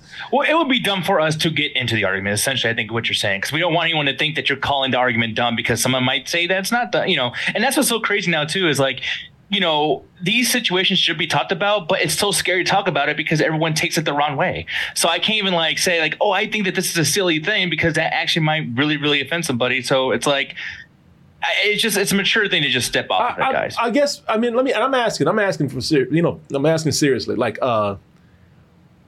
what is it? Why is this? Then I'm not even against the person that's making an argument that, you know, no, women don't own periods. I'm saying that it just doesn't make sense to me how this argument got started, because yes, it's obvious that no one owns a period, but how did this get started? Like, are trans women trying to get periods and somebody is saying that you can't? You know, is there a procedure now where somebody can get a period and somebody doesn't want that to happen? Like, I don't understand this. Why is this an argument anyway? Because, you know, knowing, you know, no one's taking a period away from somebody. Somebody's going to have their periods regardless of whatever. You know, I don't understand how this got started here. Now, how does it affect the OP, like the person who actually made that post in the first place? Why do you have to talk to somebody else? And you guys don't own periods. It's like, well, why are you even having the conversation? Just handle your own shit. Yeah, I'm just trying to understand. I wonder where it got started. That's all. That's why, hey, somebody said menstruation jokes aren't funny, period. That's why I don't want to get into it, because I don't even understand how this got started. Like I said, I'll bring this up and then I'll miss the point because I don't know how it got started and everybody be mad at me and I ain't trying to get into it. So no, hell no. I'm backing up out the room right now.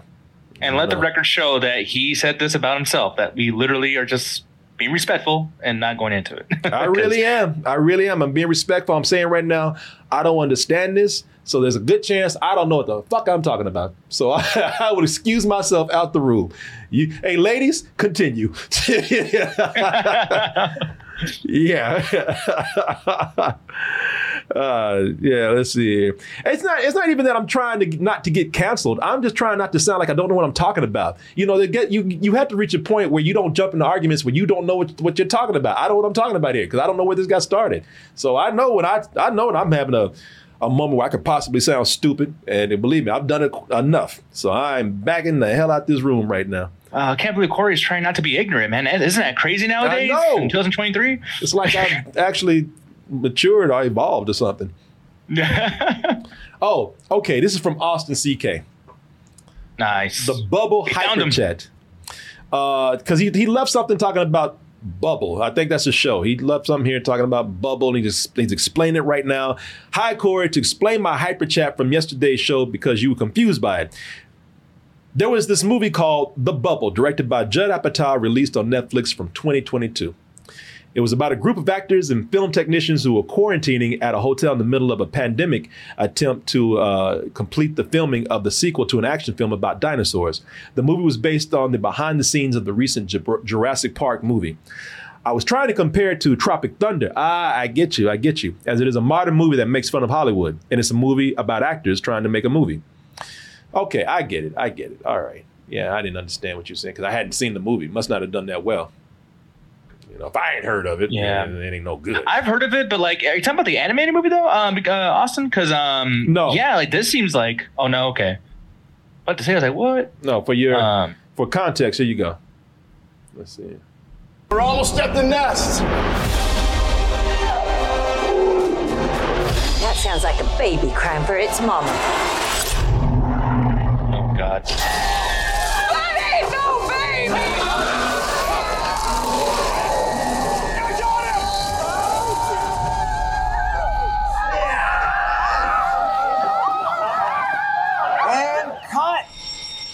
Now that was a great take.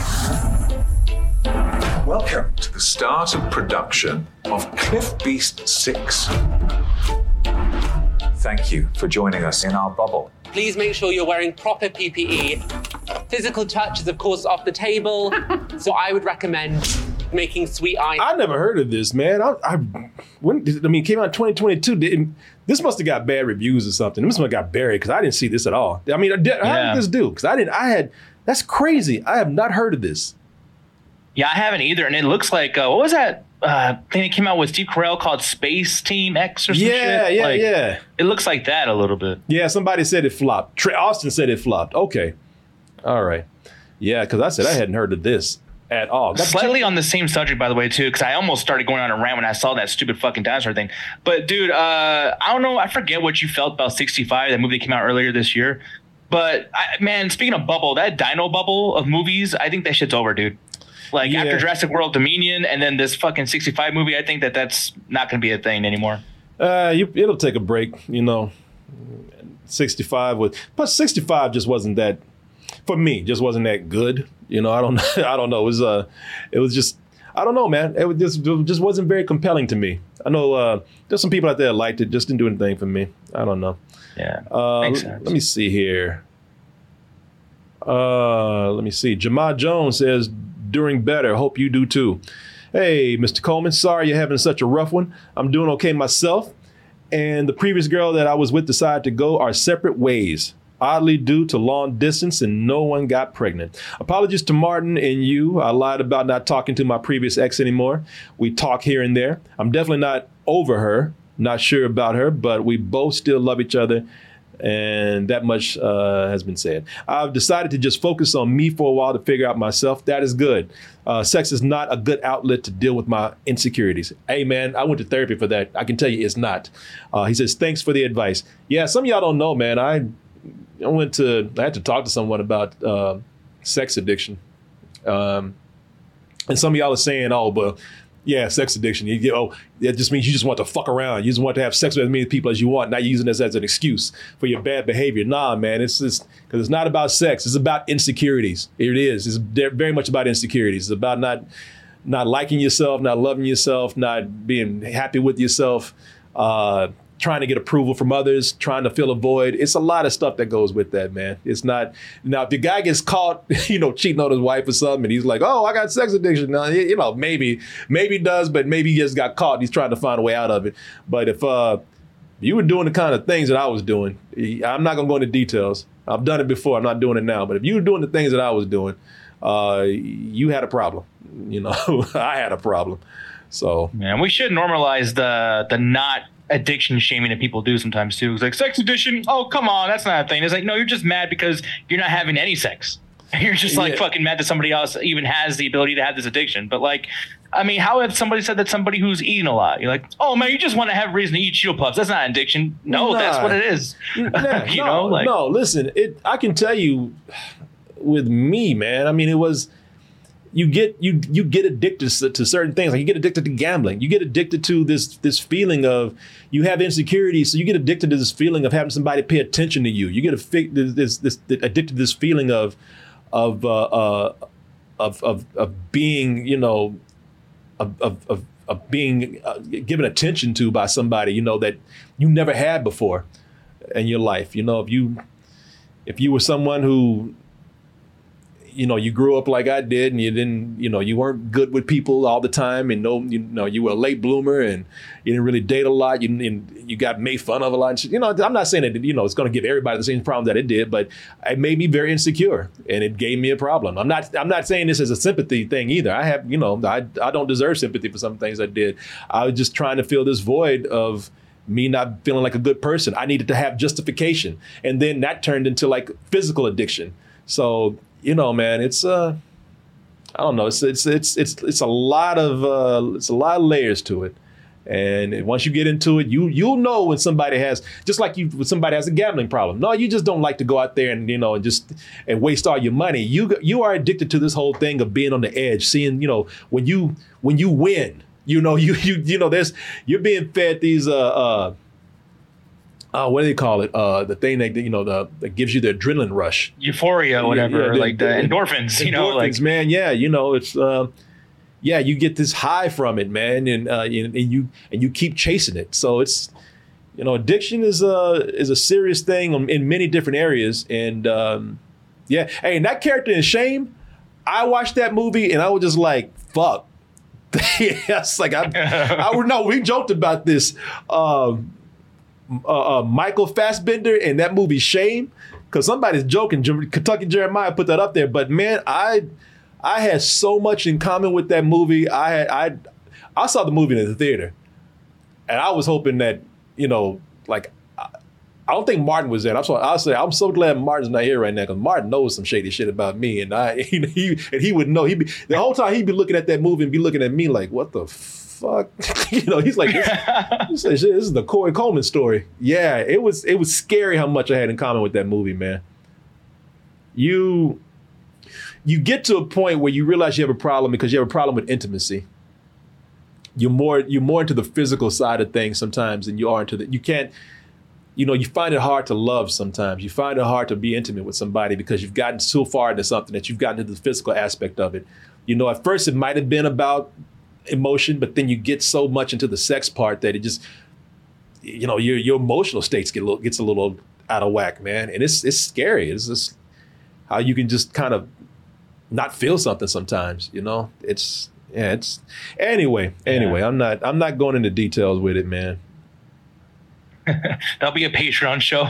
yeah, I'm not going into details with it. All I can say is that it hurt some people, and it was something that I still emotionally am paying for. I don't see myself ever forgiving myself for certain things, but it's a rough thing, man. It's a rough thing, and it's just like with anything, if you got moments where you don't know if you're going to fall back into those habits. You don't know if it ever is going to go away. It's shit. I mean, the way I feel right now is just like, I feel like I could end up, going back into some crazy shit, and I'm trying my best not to do it. So, most addictions, get rooted in just being like escapism. But if you find yourself trying to escape the escapism, then it's no longer an escape. It's just like, it's the same shit.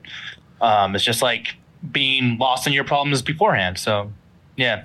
Yeah, no, it's more than escapism, man. It's escapism is going to see a movie. This is something to feed, This is something to feel. This is something to, like I said, you're trying to, you're either trying to go for a feeling or you're trying to, you're trying to fill a void, and it's wild, man. I'm not proud of it, and I don't ever use it as an excuse for anything. But it was something real. So yeah, and like I said, I joke, but looking at that movie, Shame was uncomfortable at times. It was fascinating and it was uncomfortable. I was like, Jesus Christ, that dude is me, man. At least not in every part. There were some extreme parts of the movie that are definitely not me, but there were some parts that hit a little too close to home. Look at Malcolm over there too. Thank you for being a real one. Yeah, Malcolm dropped $1 right there. No, thanks, man. Thank you. I just, I get to talking on here. I get honest with y'all, man. Of course, I can't always, tell everything, and I got to be careful. So sometimes I will overshare.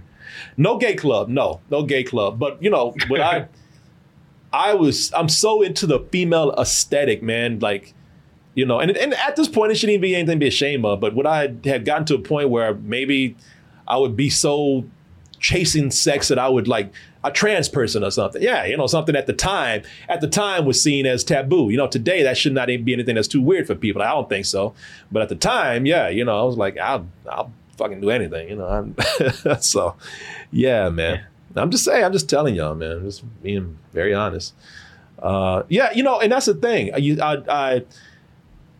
I work a lot, you pour things in you pour your attention into different things. That is why I work out a lot, because, I've traded one focus for another. You know what I mean? Mm-hmm. Whole days, somebody says, hell yeah. Yeah. Corey was that Freak Nick 96. I was a Freak Nick. What are you talking about? Oh, shit. Your boy Slaughter, you're sharing a little too much. Nope, we're going to keep on shit. No, hell no. No, hell no. No, I've actually shared more. If you go watch a video from back in the day, I've shared a lot more than this. So, yeah, man. Yeah, I'm just telling you how it is. Let's see here. Oh, get another email here. We got here. Toasted Love, Joshua Henry. Hey, Corey, I don't know what you're going through, but I can tell you we will help you get through this, and we got your back. We love you so much. I love you guys so much, man. That's I really mean that. You know, that's why I'm here, man. That's why I'm here, because I just I'm addicted to you guys. How about that? Stefan Wilson, movie suggestion. Since the movie Strays is coming out soon, Corey, I was wondering if you can do a bad movie roast for Cats and Dogs 3, Paws Unit, or Paws Unite. It's so bad that it makes Cats and Dogs 1 and 2 look completely better. Look up the trailer. It's literally that bad. I promise I couldn't even finish the whole movie because it's that bad of a film. Yeah, man. That's why it's that much of a recommendation. Yeah, exactly. That'll be a short review. We won't even get through the whole thing. Hopped on this late. No foolishness tonight. No, people, if you're just getting in right now, I'll put up the scroll right here. Oz is celebrating his anniversary with his wife tonight, 24 years. And we'll do a makeup show on Friday. But for right now, we're just answering people's emails, doing a show where I try to make it all about you, because there are nights when I cannot get through all of your emails. So let me see here. Nightwing. I have been ruminating on this for the last week. And since you mentioned wanting to talk about Gymkata, I have a suggestion. Richard Norton plays a villain in that film. He also plays the villain in both City Hunter and Mr. Nice Guy, two Jackie Chan films that are perfect for a roast. And let me say, Richard Norton gets more over the top as each movie goes. And in Mr. Nice Guy, he's wearing a pinstripe suit with a massive cigar, chewing up the scenery, having a ball. Just a suggestion for some future trilogy for bad movie roast. Gymkata, man. Gymkata is insane in the goddamn membrane. Gymkata, let me see here. Gymkata is, how many of y'all know Gymkata? You're very young out there, some of you, but Gymkata was a movie that came out in the 80s. And it was about a guy who used his gymnastics as a form of martial arts. You ever seen Gymkata? Okay, I never have, dude. This sounds awful. And it is. If it sounds awful, my friend, it is. Gymkata, the reason why this movie was even made is because it was a gymnast who was famous at the time. I guess he was a Olympic gold medalist or something. But he was so famous that they put him in an action movie as a gymnast martial artist. Here's the trailer for it. Let me see if I can find it. It's from 1985, y'all. Gymkata.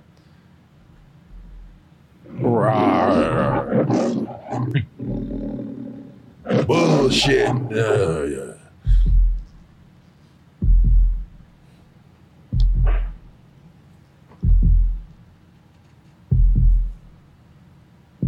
the next 2 months, you're going to toughen your mind and your body. It's going to make your Olympic training look like finger painting. Anyone who enters Parmestan. Damn, he looked like one of them.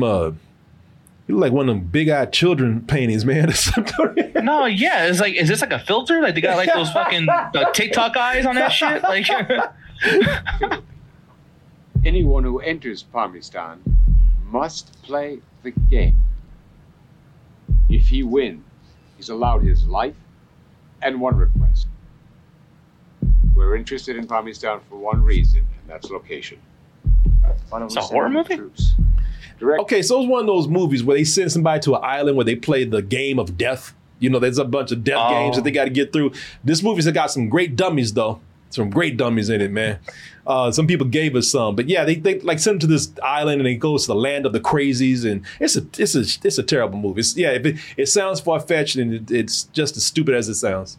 Military action is out of style, my friend. Finesse. There is one chance for one man. Any questions? None.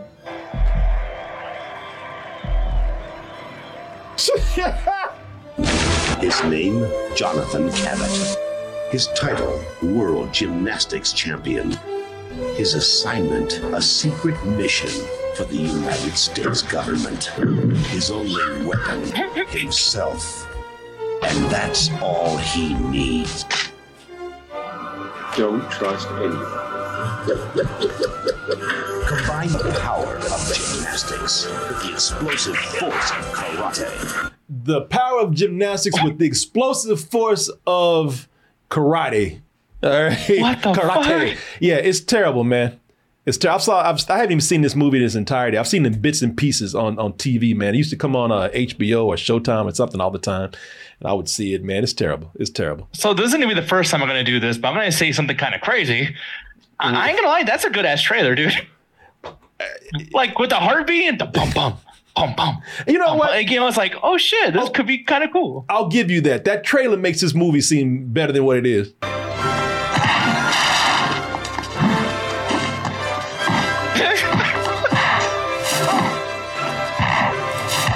God damn.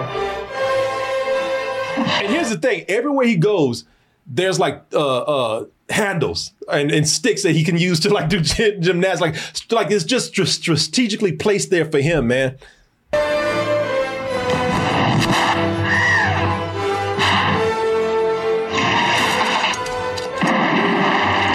What the fuck you doing? He really thought he was doing something, didn't he? Man, pulled out that gun. Look at this.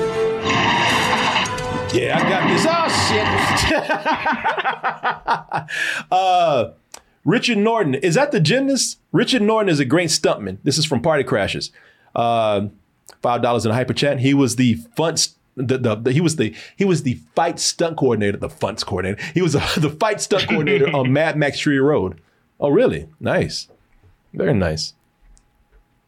That's cool. That was very cool. And Trojan Surgeon and shit, the people's elbow. Yeah, he just fucking elbowed the shit up one dude's face. God damn. Oh, let's see here. Follow up and popular activity in Thailand. Hey, Corey, just simply following up on the special email show. I replied to your email and I am worried that my response might get lost in the shuffle. I don't want you to feel that I'm ghosting you. Anyway, I'll say once again that we are so excited for you to come visit us in Thailand. So this is Douglas Ratnarak. And he has invited me to Thailand. His family has a spare condo that I can use all for myself. And Douglas is going to show me all around Thailand, some of the places, at least where we are in the nearby, the nearby sites. He's going to show me around and we're going to spend a week just doing some fun stuff. He says, anyway, I'll see you once again. We're so excited for you to come to Thailand. We hope October 5th to October 14th works for you. Let's see here. I'm sending a YouTube link of one of the most popular activities to do in Thailand, and hopefully we can work something out when you get here. Hopefully you'll look forward to coming even more after viewing the short video. Let's see here. First of all, before I do anything, let me look at this Party Crasher hyper chat. $5. That Mr. Nice Guy trailer makes it look way better than the actual movie. I will get to that in a little bit, Party Crasher. But first, let me take a look at this Thailand video. So, folks, I might be going to Thailand. No, that might is not the question. I will be going to Thailand on October, I guess, October 5th. And Doug wants to show me around. So let's take a look at this video here and see what I'm going to be doing in Thailand. Let's see. Shit. It's going to be a great night in Bangkok. We're taking a dinner cruise along the Chao Phraya River.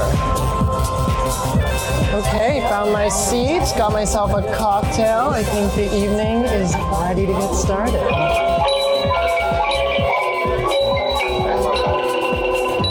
Oh, this all looks so good. I want some of everything. There's so much to choose from for dinner, but you have to save room for dessert. Good thing I have quite the appetite. I got no choice now. You goddamn right I'm going to Thailand, man. You have to look at that. Just that food alone. Yeah. I would go for. What's that? I don't know if you feel this way at all by watching certain things. I'm a negative person. You know this already just by knowing me for the last 8 years. What are you being negative about now? What is that? It's just like the thing is like these videos. I hate people who do those fucking vlog videos. They're just like, oh, and here it's just so great. We got like some $500 fucking little thing on the plate. It's like I watch those and I get so mad at being on ships and being in the first class airplane seat. Like I don't know. You don't get irritated with that shit. You don't get like fuck you guys. Well, no, because that's gonna be me. Yeah, see, I'm gonna talk shit about you when you're gone. Oh my God, Nick, and I'm gonna address you by name. Oh my God, Nick, the food is so wonderful. Oh my God, Nick, I'm flying business class. Wish you were here. Oh yeah, you're gonna hate me, man. You're gonna hate me. No, have you noticed that about Martin though? Sometimes like he'll throw a little shade at you with the Instagram shade. He's like, oh, I saw your Instagram story yesterday when you were in Turkey. Yeah, I know. And Martin will be the first one to like document every moment of his life. just, you know what I'm saying? Martin would document every hour of his Black Friday shopping. So, you know. I forgot about that, too. He does do those. Martin will document everything. Go on Martin's Instagram. He's documenting everything. Shit don't even make any sense. He's went to Comic-Con. He was sending videos of damn robots and shit. You know how this is? Oh, let me see here. So I'm going to talk about something real quick. Let me get this video from Party Crash. He dropped $5. Mr. Nice Guy. Mr. Nice Guy trailer. Let me see this. Oh, let's see. Yeah, with Jackie Chan, I believe. Yeah. Let's see here. Mr. Nice Guy.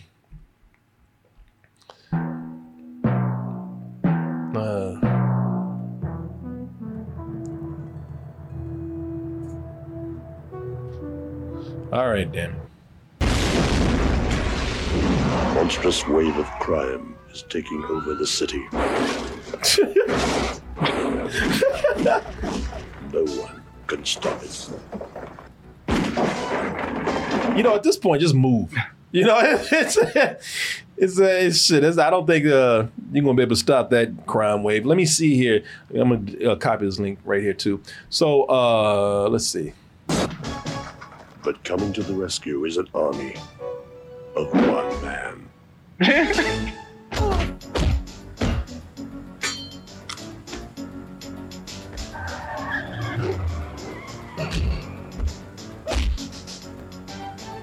Damn. You know, this would be good for a watch party, man. Yeah, because there's so much stuff happening, you know, like actually, I mean, the guy did say that's like, hey, the trailer looks better than the movie. The movie is nowhere near as good as that, but shit, you know. But Jackie Chan, like, I got to tell you, dude, everything he's ever done is always so much fun. You know, he's doing his own stunts too, you know what I mean? So everything feels like really like authentic and, you know, bold and everything. So yeah, it's badass. And what is this?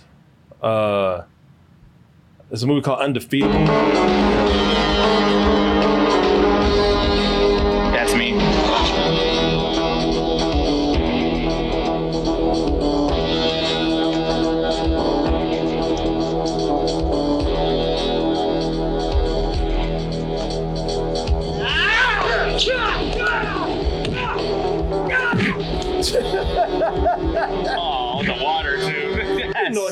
He put water in his mouth before he shot this scene right here, man.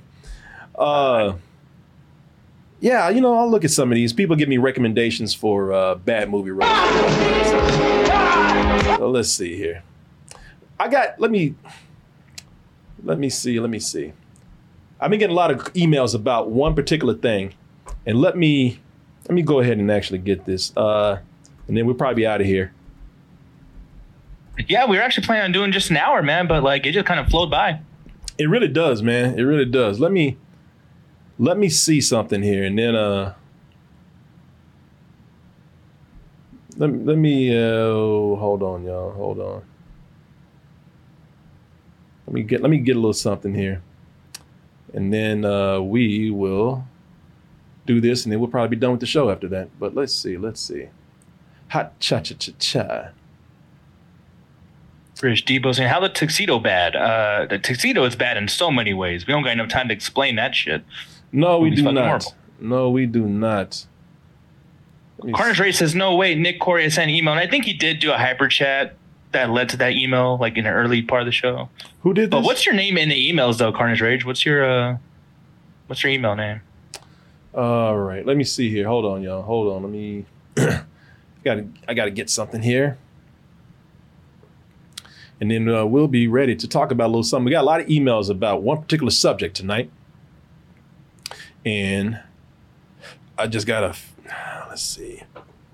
Just got to get a little reference here. And I want to say, though, chat, man, really, really happy that you guys came over here and hang out with us, man. It has been fun. People have been talking about, you know, chill stream and whatnot. Oh, and, nice. Yeah, guys. I hope you've been enjoying it, man. This is not an official show. Like I said, I just didn't want to leave y'all with nothing tonight. But let me see here. Let me see what we got here, y'all. Hold on. Let me actually get another picture here, and then we'll be ready to start.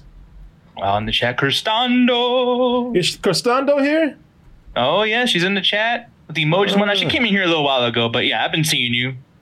All you guys. Stundo, how you doing, girl? I hope you're taking care of yourself. I hope you're doing all right. One of my favorites out there, Costando. Let's see here. Oh, I'm trying to think of a song for her too, but I'm doing two different things and I can't multitask. Oh. I want to give you a song, but I'm taking too long. Costando. How you doing, Costando? Good to see you. Good to see you here. Hope you're doing well. She likes my taste in music. I gave her some recommendations for songs. You better have some new metal in there, goddammit. Of course, always, man, always. Oh, you know I went to a new metal festival, right? Yeah. What you call it? I forgot the name. Sick and Twisted or. Yeah, Sick New World, yeah. No, I was hyped and jealous, dude. I was just like, man, you get to go see Korn and System of a Down and oh shit. Yeah, no, it was fun, man. It was fun. Chat, really quick, and sorry if I'm like making you know, I'm just trying to like stall free and shit, but like chat, you know, if you guys are interested in like a music show or anything like that too, like, or if you just like what you saw today, make sure to let Corey know in his email. You know, and be honest too. Don't just do it because I said so. Like, if you really like what you see and shit, make sure to let the man know. Yeah, I mean, if you're enjoying today, I got time to probably do more, as you say, chill streams like this. Streams where we just kind of sit back and again make it all about you and your emails. So if you've been enjoying yourself, please, by all means, let me know, and we'll try to do something that's similar to this. More on a regular basis. I'll make you watch wrestling, man. No, I'm just playing. No, that's when that no. Let's see. Before we go on, Mr. Party Crasher says, Mr. Nice Guy is a funny, bad movie, very entertaining. It has charm. It makes fun of it has so much charm that it makes it fun. All right, let's see what we got here. Oh. And Donald Trump has been indicted for his alleged efforts to overturn the results of the 2020 presidential election in Georgia. This is the criminal defendant's fourth indictment in less than 5 months. But y'all don't care. You Trump fanatics and you MAGA maniacs. Let's see here. Let's see what we got. I've been getting a lot of emails about one particular thing here, but let me go ahead. Party Crasher, that's actually on Double Toasted Bites, but yeah, he did do a full review of Voyage at the Demeter. I thought about that Dracula. Yeah, so like he's asking if I would do a full review of the Demeter. I kind of did a full review. I mean, the movie bombed. The video probably won't do that well, so we probably won't do anything besides what we did for DT Bites. If you want to see our review for the last Voyage of the Demeter, go look at the VOD on Twitch, or go look at our video on Twitch. I mean, I'm sorry, on DT Bites. By the way, thanks for everybody who enjoyed the video for the discussion on Tropic Thunder. We got a lot of people who watched the video on YouTube. It's doing very well. Thank you for that, everybody. Let's see here. All right. You know what? I mean, a lot of emails from people about this today. And some of you might guess what it is because you might be one of the people that sent me this. But this is Luke Ramos that sent me this right here. Amongst all the other people who sent me emails on this subject. The Blind Side controversy. Hey, Corey and Nick, hope you are all doing well. So today a story came out that Michael Orr, whose story was portrayed in The Blind Side, filed a petition in a Tennessee court to end Sean and Leigh-Ann Tui's conservatorship over him. Apparently the Tui's told him that they were going to adopt him, but instead they filed a conservatorship that kept millions of dollars from him. So yeah, I saw this, man. So you know what, let's go ahead and get into this. So the story behind The Blind Side. And some of you know this movie. This movie came, I believe, in 2004. It's a big hit, made millions, nominated for Best Picture. Sandra Bullock, I think she won the Oscar for Best Actress. This is based on, Hollywood based on a true story. But that true story behind this has taken an ugly turn in real life. Here's a little bit of the trailer for The Blind Side. Who is that, SJ? Big Mike. He goes to high school here. What is he wearing? It's below freezing. Do you have any place to stay tonight? Don't you dare lie to me. Was this a bad idea? What's the big deal? It's just for one night. It is just for one night, right? But yeah.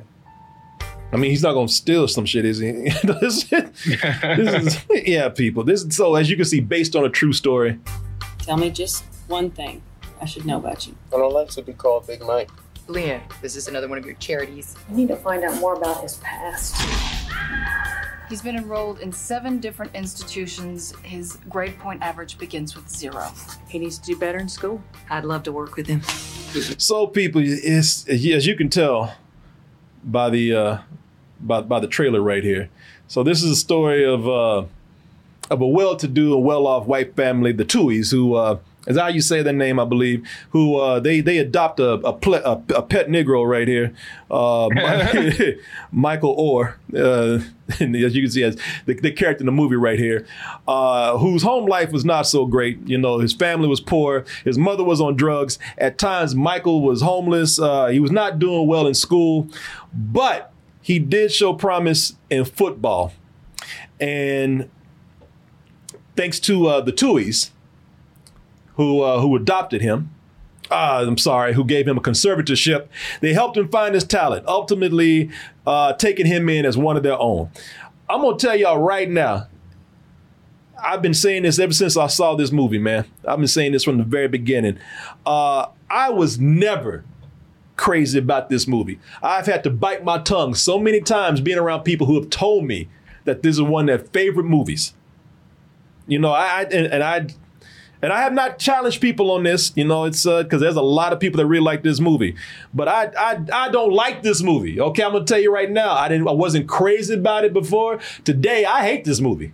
I can't stand it. You know, I'm gonna tell you why. You ever seen this movie, Nick? I never have, but dude, does that have anything to do with the fucking hamming up of him like walking into the rain like? Yeah, like, of course. They're really overdoing it, dude. They found his ass like he was an animal, man. You know, listen, the reason why I don't like this movie, you know, it's my biases, people. If you know me, you know why I probably have a problem with this. You know, this is one of those, the movie is one of those black struggle movies that Hollywood loves, you know, because it gets them award nominations and, you know, it gets, you know, it once it gets a nomination or even even wins, you know, it makes a lot of money. You know, it's one of those white savior films where, you know, the poor Negro is helpless. It can only succeed with the help of white characters in here, you know, which makes white audiences feel good because, you know, black characters that are too powerful, you know, that black characters that can really hold it down, you know, they don't sell as well. Sometimes they're even a little scary. But black characters, you know, getting their ass beat or are in servitude or they're too dumb, poor, and ignorant to hold their own. Well, that feels just right. And it's such a stereotype. It's such a cliche, man. And, you know, and I guarantee you, so here's the real Michael Orr right here. You can see the real Michael Orr right here on this YouTube show. And, you know, I guarantee you that they dumbed down his character, man. We already know that when they say based on a true story, they mean loosely based on what the true story is. Sometimes it's not even sometimes they might even use that. Sometimes you could, you know, it's false advertising. But I guarantee they dumbed down this man for this movie. And he wrote a book about it, if you think I'm playing. He actually, you know, he went on the circuit telling people that what you see in that movie is not me. This is called The Jim Rome Show. And I got this off of YouTube. But this is Michael Orr in his own words saying, yeah, that wasn't completely true what they were saying in that film. You just said you feel like you've been mislabeled sometimes, misunderstood. And I think, at least from what I've read in the book, a lot of that stems from how you were portrayed in the movie The Blind Side, and that people might have the wrong idea of your personality, number one, that you were this kind of shy wallflower, that you were timid and you had to be kind of like drawn out of your shell, when in reality, you were a workaholic, you were hyper organized, and you were like, damn it, I'm making something of myself no matter what it takes after a rough background. Is that the big one that you feel you were mislabeled as? I think it took away the hard work and the dedication that I created from a child, and going to school in the third grade, getting myself up, first one in the locker room, last one out. And I think the biggest for me is, you know, being portrayed, not being able to read or write. Second grade, I was doing plays and in front of the school. There you go. I hate this shit, man. I hate that. In the movie, it looks like they treat him like a goddamn Neanderthal. Like they just adopted. Yeah, because that's digestible for white people. That's why. Exactly. Like they adopted a big ass bear or something in the woods, you know, that they saw walking around. This shit might as well be Harry and the Hendersons, man. Except they taught Bigfoot how to play football. You know, it's insulting, okay? You know, this man, like he's saying, you know, listen, okay, yeah, he came from a family of 12 children. You know, his mother struggled with addiction. But the Tuies weren't the only one that helped him out, and he was pretty smart when he at a young age. You know that if you read this ESPN article, man, he talked about how he was. They say to quote the article, he was a capable student. You know, they say that since second grade, you know, he showed a lot of academic promise. You know, it was just that his home life was a little rough, but academically he looked like he was going to be fine. Tuies aren't the only ones that helped him. A friend's father helped him get into a private Christian school, you know, and that's where he started to excel in sports, particularly football. But then the Tuies were the ones that kind of started paying. Now, I don't know about this. It looks like the Tuies were the ones who started paying special attention to him when he started to get good in football. So listen, I'm gonna tell you this, man, and let me find this article here. Maybe my man Luke Ramos put it in here, but there he is with the Tuies right there. So I don't want my bias against this movie to affect, you know, how I feel about this situation, because I haven't heard the Tuies side of the story, and that's only fair. I don't like this movie. And if what they're saying is true, then this is it's disgusting. If what they're saying is true, but I don't have their side of the story, and I don't know what's happening here, so I don't want to come in and start like just railing against the Tuies, because who knows what happened? You know, maybe they did have the best intentions, and things. You know, when money's involved, things go wrong. But I will say this: I find it. Let me see if I can find this here. I find it really weird, this whole thing with the conservative shit, conservative shit. Let me see here, man.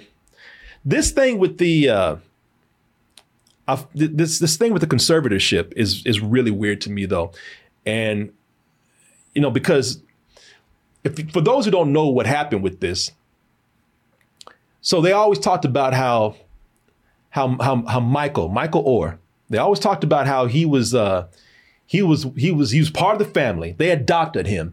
He was one of theirs. You know, he was one of their own.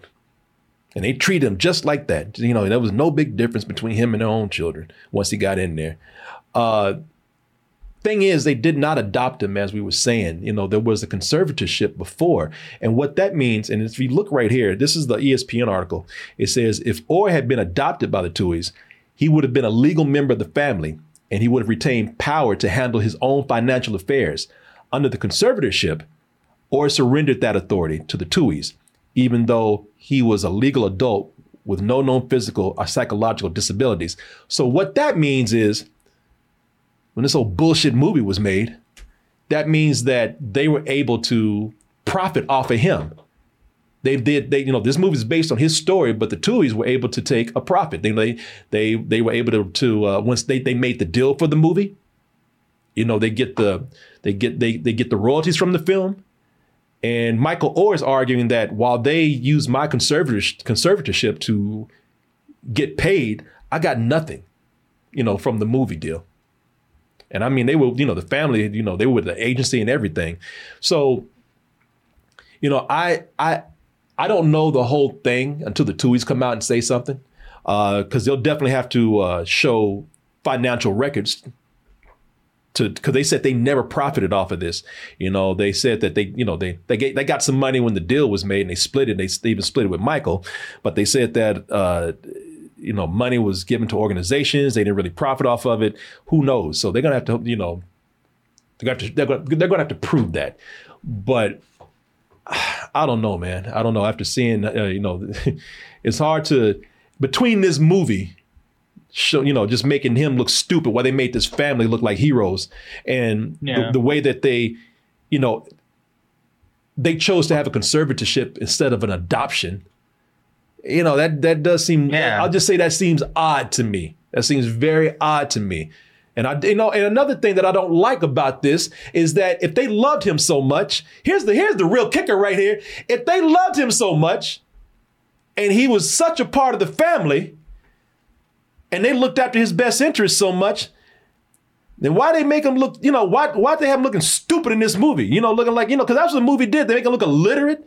They made him look like, you know, like, again, like he was, you know, they made him look like he was, you know, like one of these, like Radio or one of these movies where they, yeah, you know, they show, you know what I'm saying? These movies, they show these people who are mentally challenged and they're not challenged, they're just big and dumb. You know why? The thing is, though, is like this is a Hollywood thing that they do all the time with, like, you know, black characters in movies where they're like biopics, where it's like, I feel like that counts as racist rhetoric, where it's just like, hey, this black character's here. You know what? We know what black people like. They love sports and hip hop. You know, it always goes back down to that when it comes to like any kind of sport, whatever, any of these biopics. And I feel, yeah, like that's an issue with Hollywood. I don't know if that's what they told them. Like, hey, Hollywood, this is a story about, you know, Michael Orr. Maybe Hollywood was like, yeah, that's great. Black guy. We're just going to do our black guy shit. You know, and yeah, make him, you know, poor, sad, and into sports. Well, no, again, you know, it's not, it will get black audiences in because it's about sports, but mostly it's, you know, they're doing the white savior thing where, and that, it's one thing to do the white savior thing. That's such a cliche now, and do it for obvious reasons, which is to get, mm-hmm, you know, again, to get clout, to get a nomination during award season, to get money with audiences that are comfortable with that. But it's another thing to like do a white savior thing and just dumb this brother down. I mean, look at the expression they made him have on his face half the time. It's like they just, yeah, you know, it's almost like it was they were just nice slave owners in a way. You know, yeah, you know, it was a pet project. It didn't seem like no adoption to me. It looked like they brought this dude in because, you know, it's because he was too dumb to live on his own. It was like bringing home a damn dog or something. You know, it's like I said, if they, you know, if the family cared about him so much, why did they allow him to have this image of this big dumbass bear in the movie? I'm not talking about the actor. I'm talking about the character. All right. I've seen his act in other movies. He's very talented. But this portrayal that they have of him in the movie, this, yeah, you know, it looked like, yeah, walking around looking like, you know, like like he, you know how it is, like he can only play football because that required brute force. His brain couldn't be used for anything else. Fuck. That's what upsets me. After, you know, to hear this man say by the second grade I was in plays. If you go see that movie, you don't see him like doing any plays in second grade. What you see his ass. You see everywhere he go, you see him looking sad and lost, walking through the hood and looking all poor and broke, like people want to see these images. Now, you know, I've had to deal with so many people all the time tell me how much they love this movie, and I just had to be like, I have people that, you know, because people I work with, people have my best interests in heart.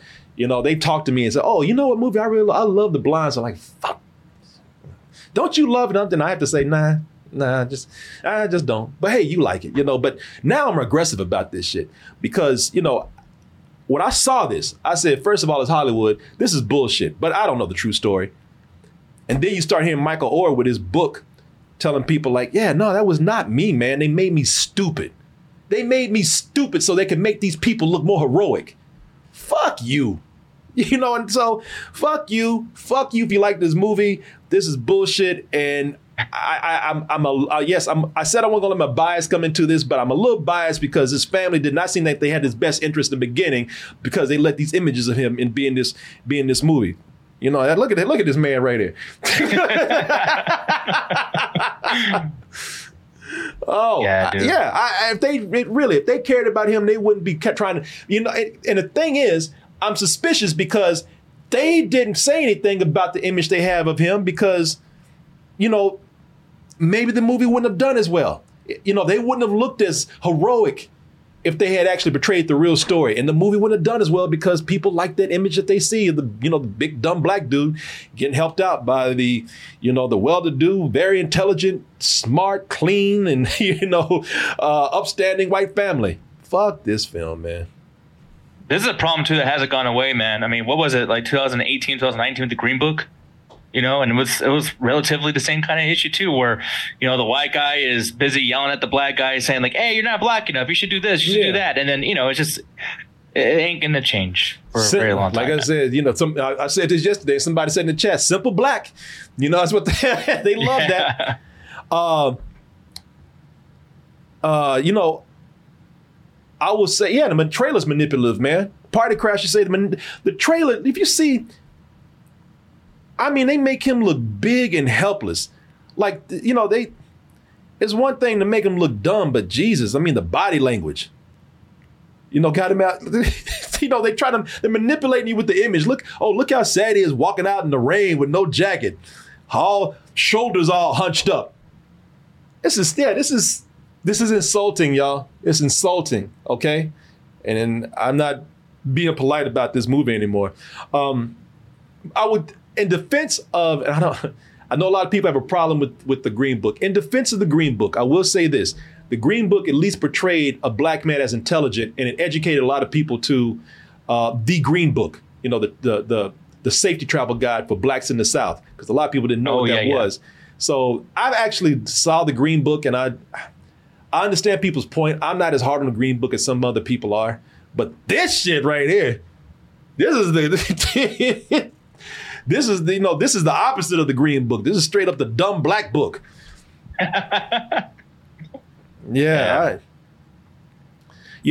it. The Green Book was not as exploitive. They actually tried to portray a black man as intelligent, you know, and you know, tried to show him, you know, having some relationship with somebody that did not actually, you know, understand him at first. This is exploitive as fuck. This is pure exploitation. This is straight up blaxploitation right here, man. Always gotta look sad. Oh, hey, most of the time, and that's why they made him all sad and sheepish and everything, because most of the time that's why, because they want to make him look like a Neanderthal. Oh, Michael play football. Yeah. You got any way? It's just like, it's okay to be sad, but not he can't even look at her. He's just like, I can't even look at her face. Like, what the fuck? You got nowhere to go tonight, son? Michael had no home.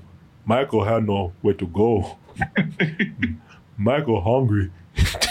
You got a football? Yeah. Nice white woman feed Michael. Michael hungry. I mean, I'm joking, but they might as well have done that. Yeah. Where you going, boy? Michael go nowhere. Michael had no home. Well, you get in the car, go home with us. White woman take Michael home. White woman not call cops on Michael. All right, this fucked up.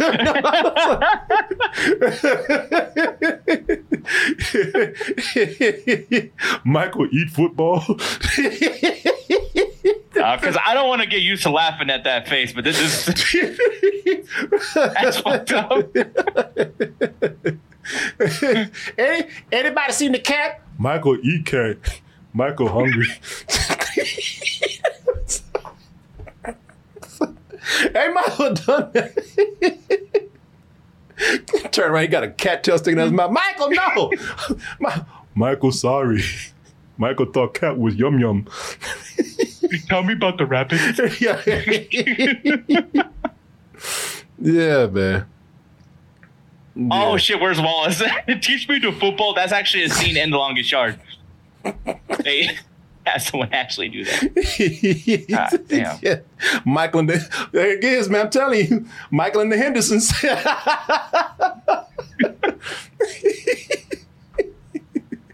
Damn shame. Michael take poo poo on floor. Michael sorry. Michael not no toilet for boo boo. Michael drink from toilet. Michael was thirsty. No man. Yeah, it's stupid, y'all. It's stupid. Oh well, there you go, y'all. Yeah, I'm like I said, I'm very suspect of the family because of all the truth that's come out. And they seem to, it just seems to me that they, now it might come out that they did nothing. I'm gonna apologize right now if there's an explanation for this, and you know, they can defend themselves and they give a good explanation for what happened. But it seemed like they exploited his image for this movie to get paid, because if they knew him for real, they would not have his ass talking about Mike might go boo boo. You know, they would not have that in the movie, man. They wouldn't be doing that. So yeah, man. That's it. There's a statement from Michael that was sent to, let me see here, Kevin King. Kevin King sent Michael Tui's statement. Let me see here. And Michael don't like that movie. Oh, let's see. Let me see. So Kevin King sent Michael Tui's statement over. Let's see. Sean Tui calls Michael Orr's allegations insulting. We're devastated. Sean Tui's calls the allegation insulting. Hours after the news broke that Michael Orr, whose life was the topic of the Oscar-winning movie The Blind Side, after he filed a 14-page petition in probate court, which states that he wasn't adopted, the man who took the former NFL and Ole Miss offensive lineman is shocked. We're devastated. It's upsetting to think that we would make money off any of our children, but we're going to love Michael at 37, just like we loved him at 16. I don't know, man. I don't know. I think there's a little more explaining that needs to be done, but again, I don't know this side of the story. Let me be completely fair. I don't like to go into things unless I hear both sides, and that's the case here. That is exactly what's happening here, and I got to be fair. I don't know. I'm sitting up here, you know. Again, I'm letting my biases come in a little bit with this, and I said I wouldn't, but let me pull back until we hear more. It's an ugly situation. It looks like it's a sad situation, but until we hear more, I reserve judgment, man. I have plenty of judgment for the movie, but I can't let that get in the way of how I feel about the real life people. So there you go. You know, I don't know. Anyway.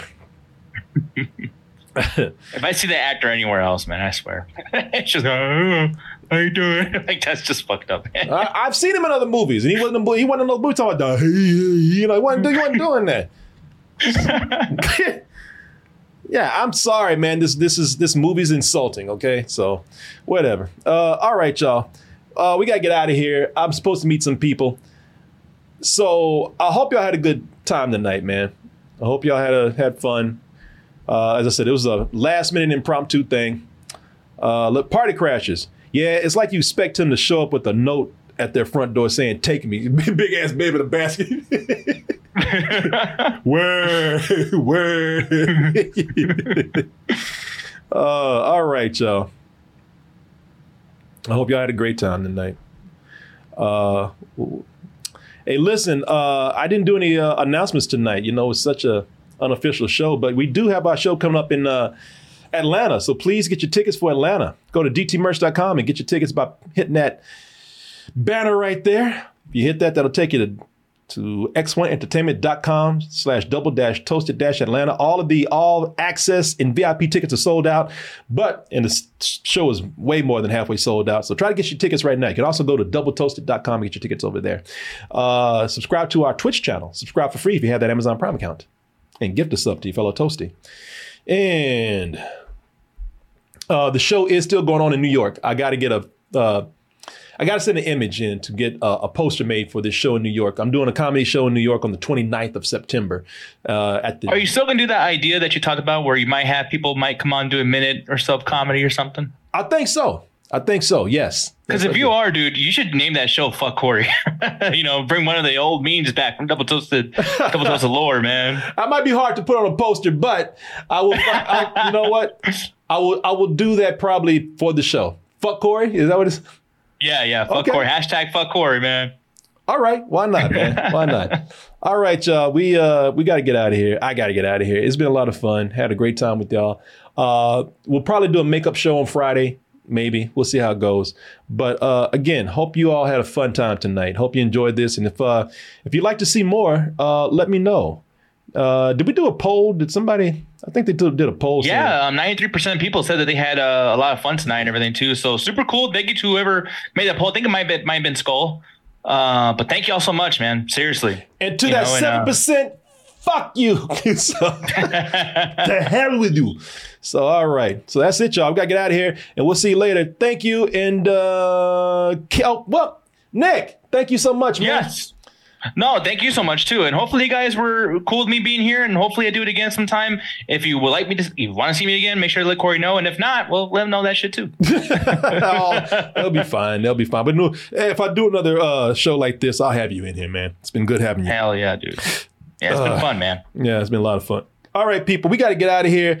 kcoolmans@gmail.com. That is KCOOLMANZ@gmail.com. Email us with any questions, comments, compliments, insults, input, and our advice. Hit us up on those social medias, Instagram, Twitter, Facebook, TikTok, Patreon.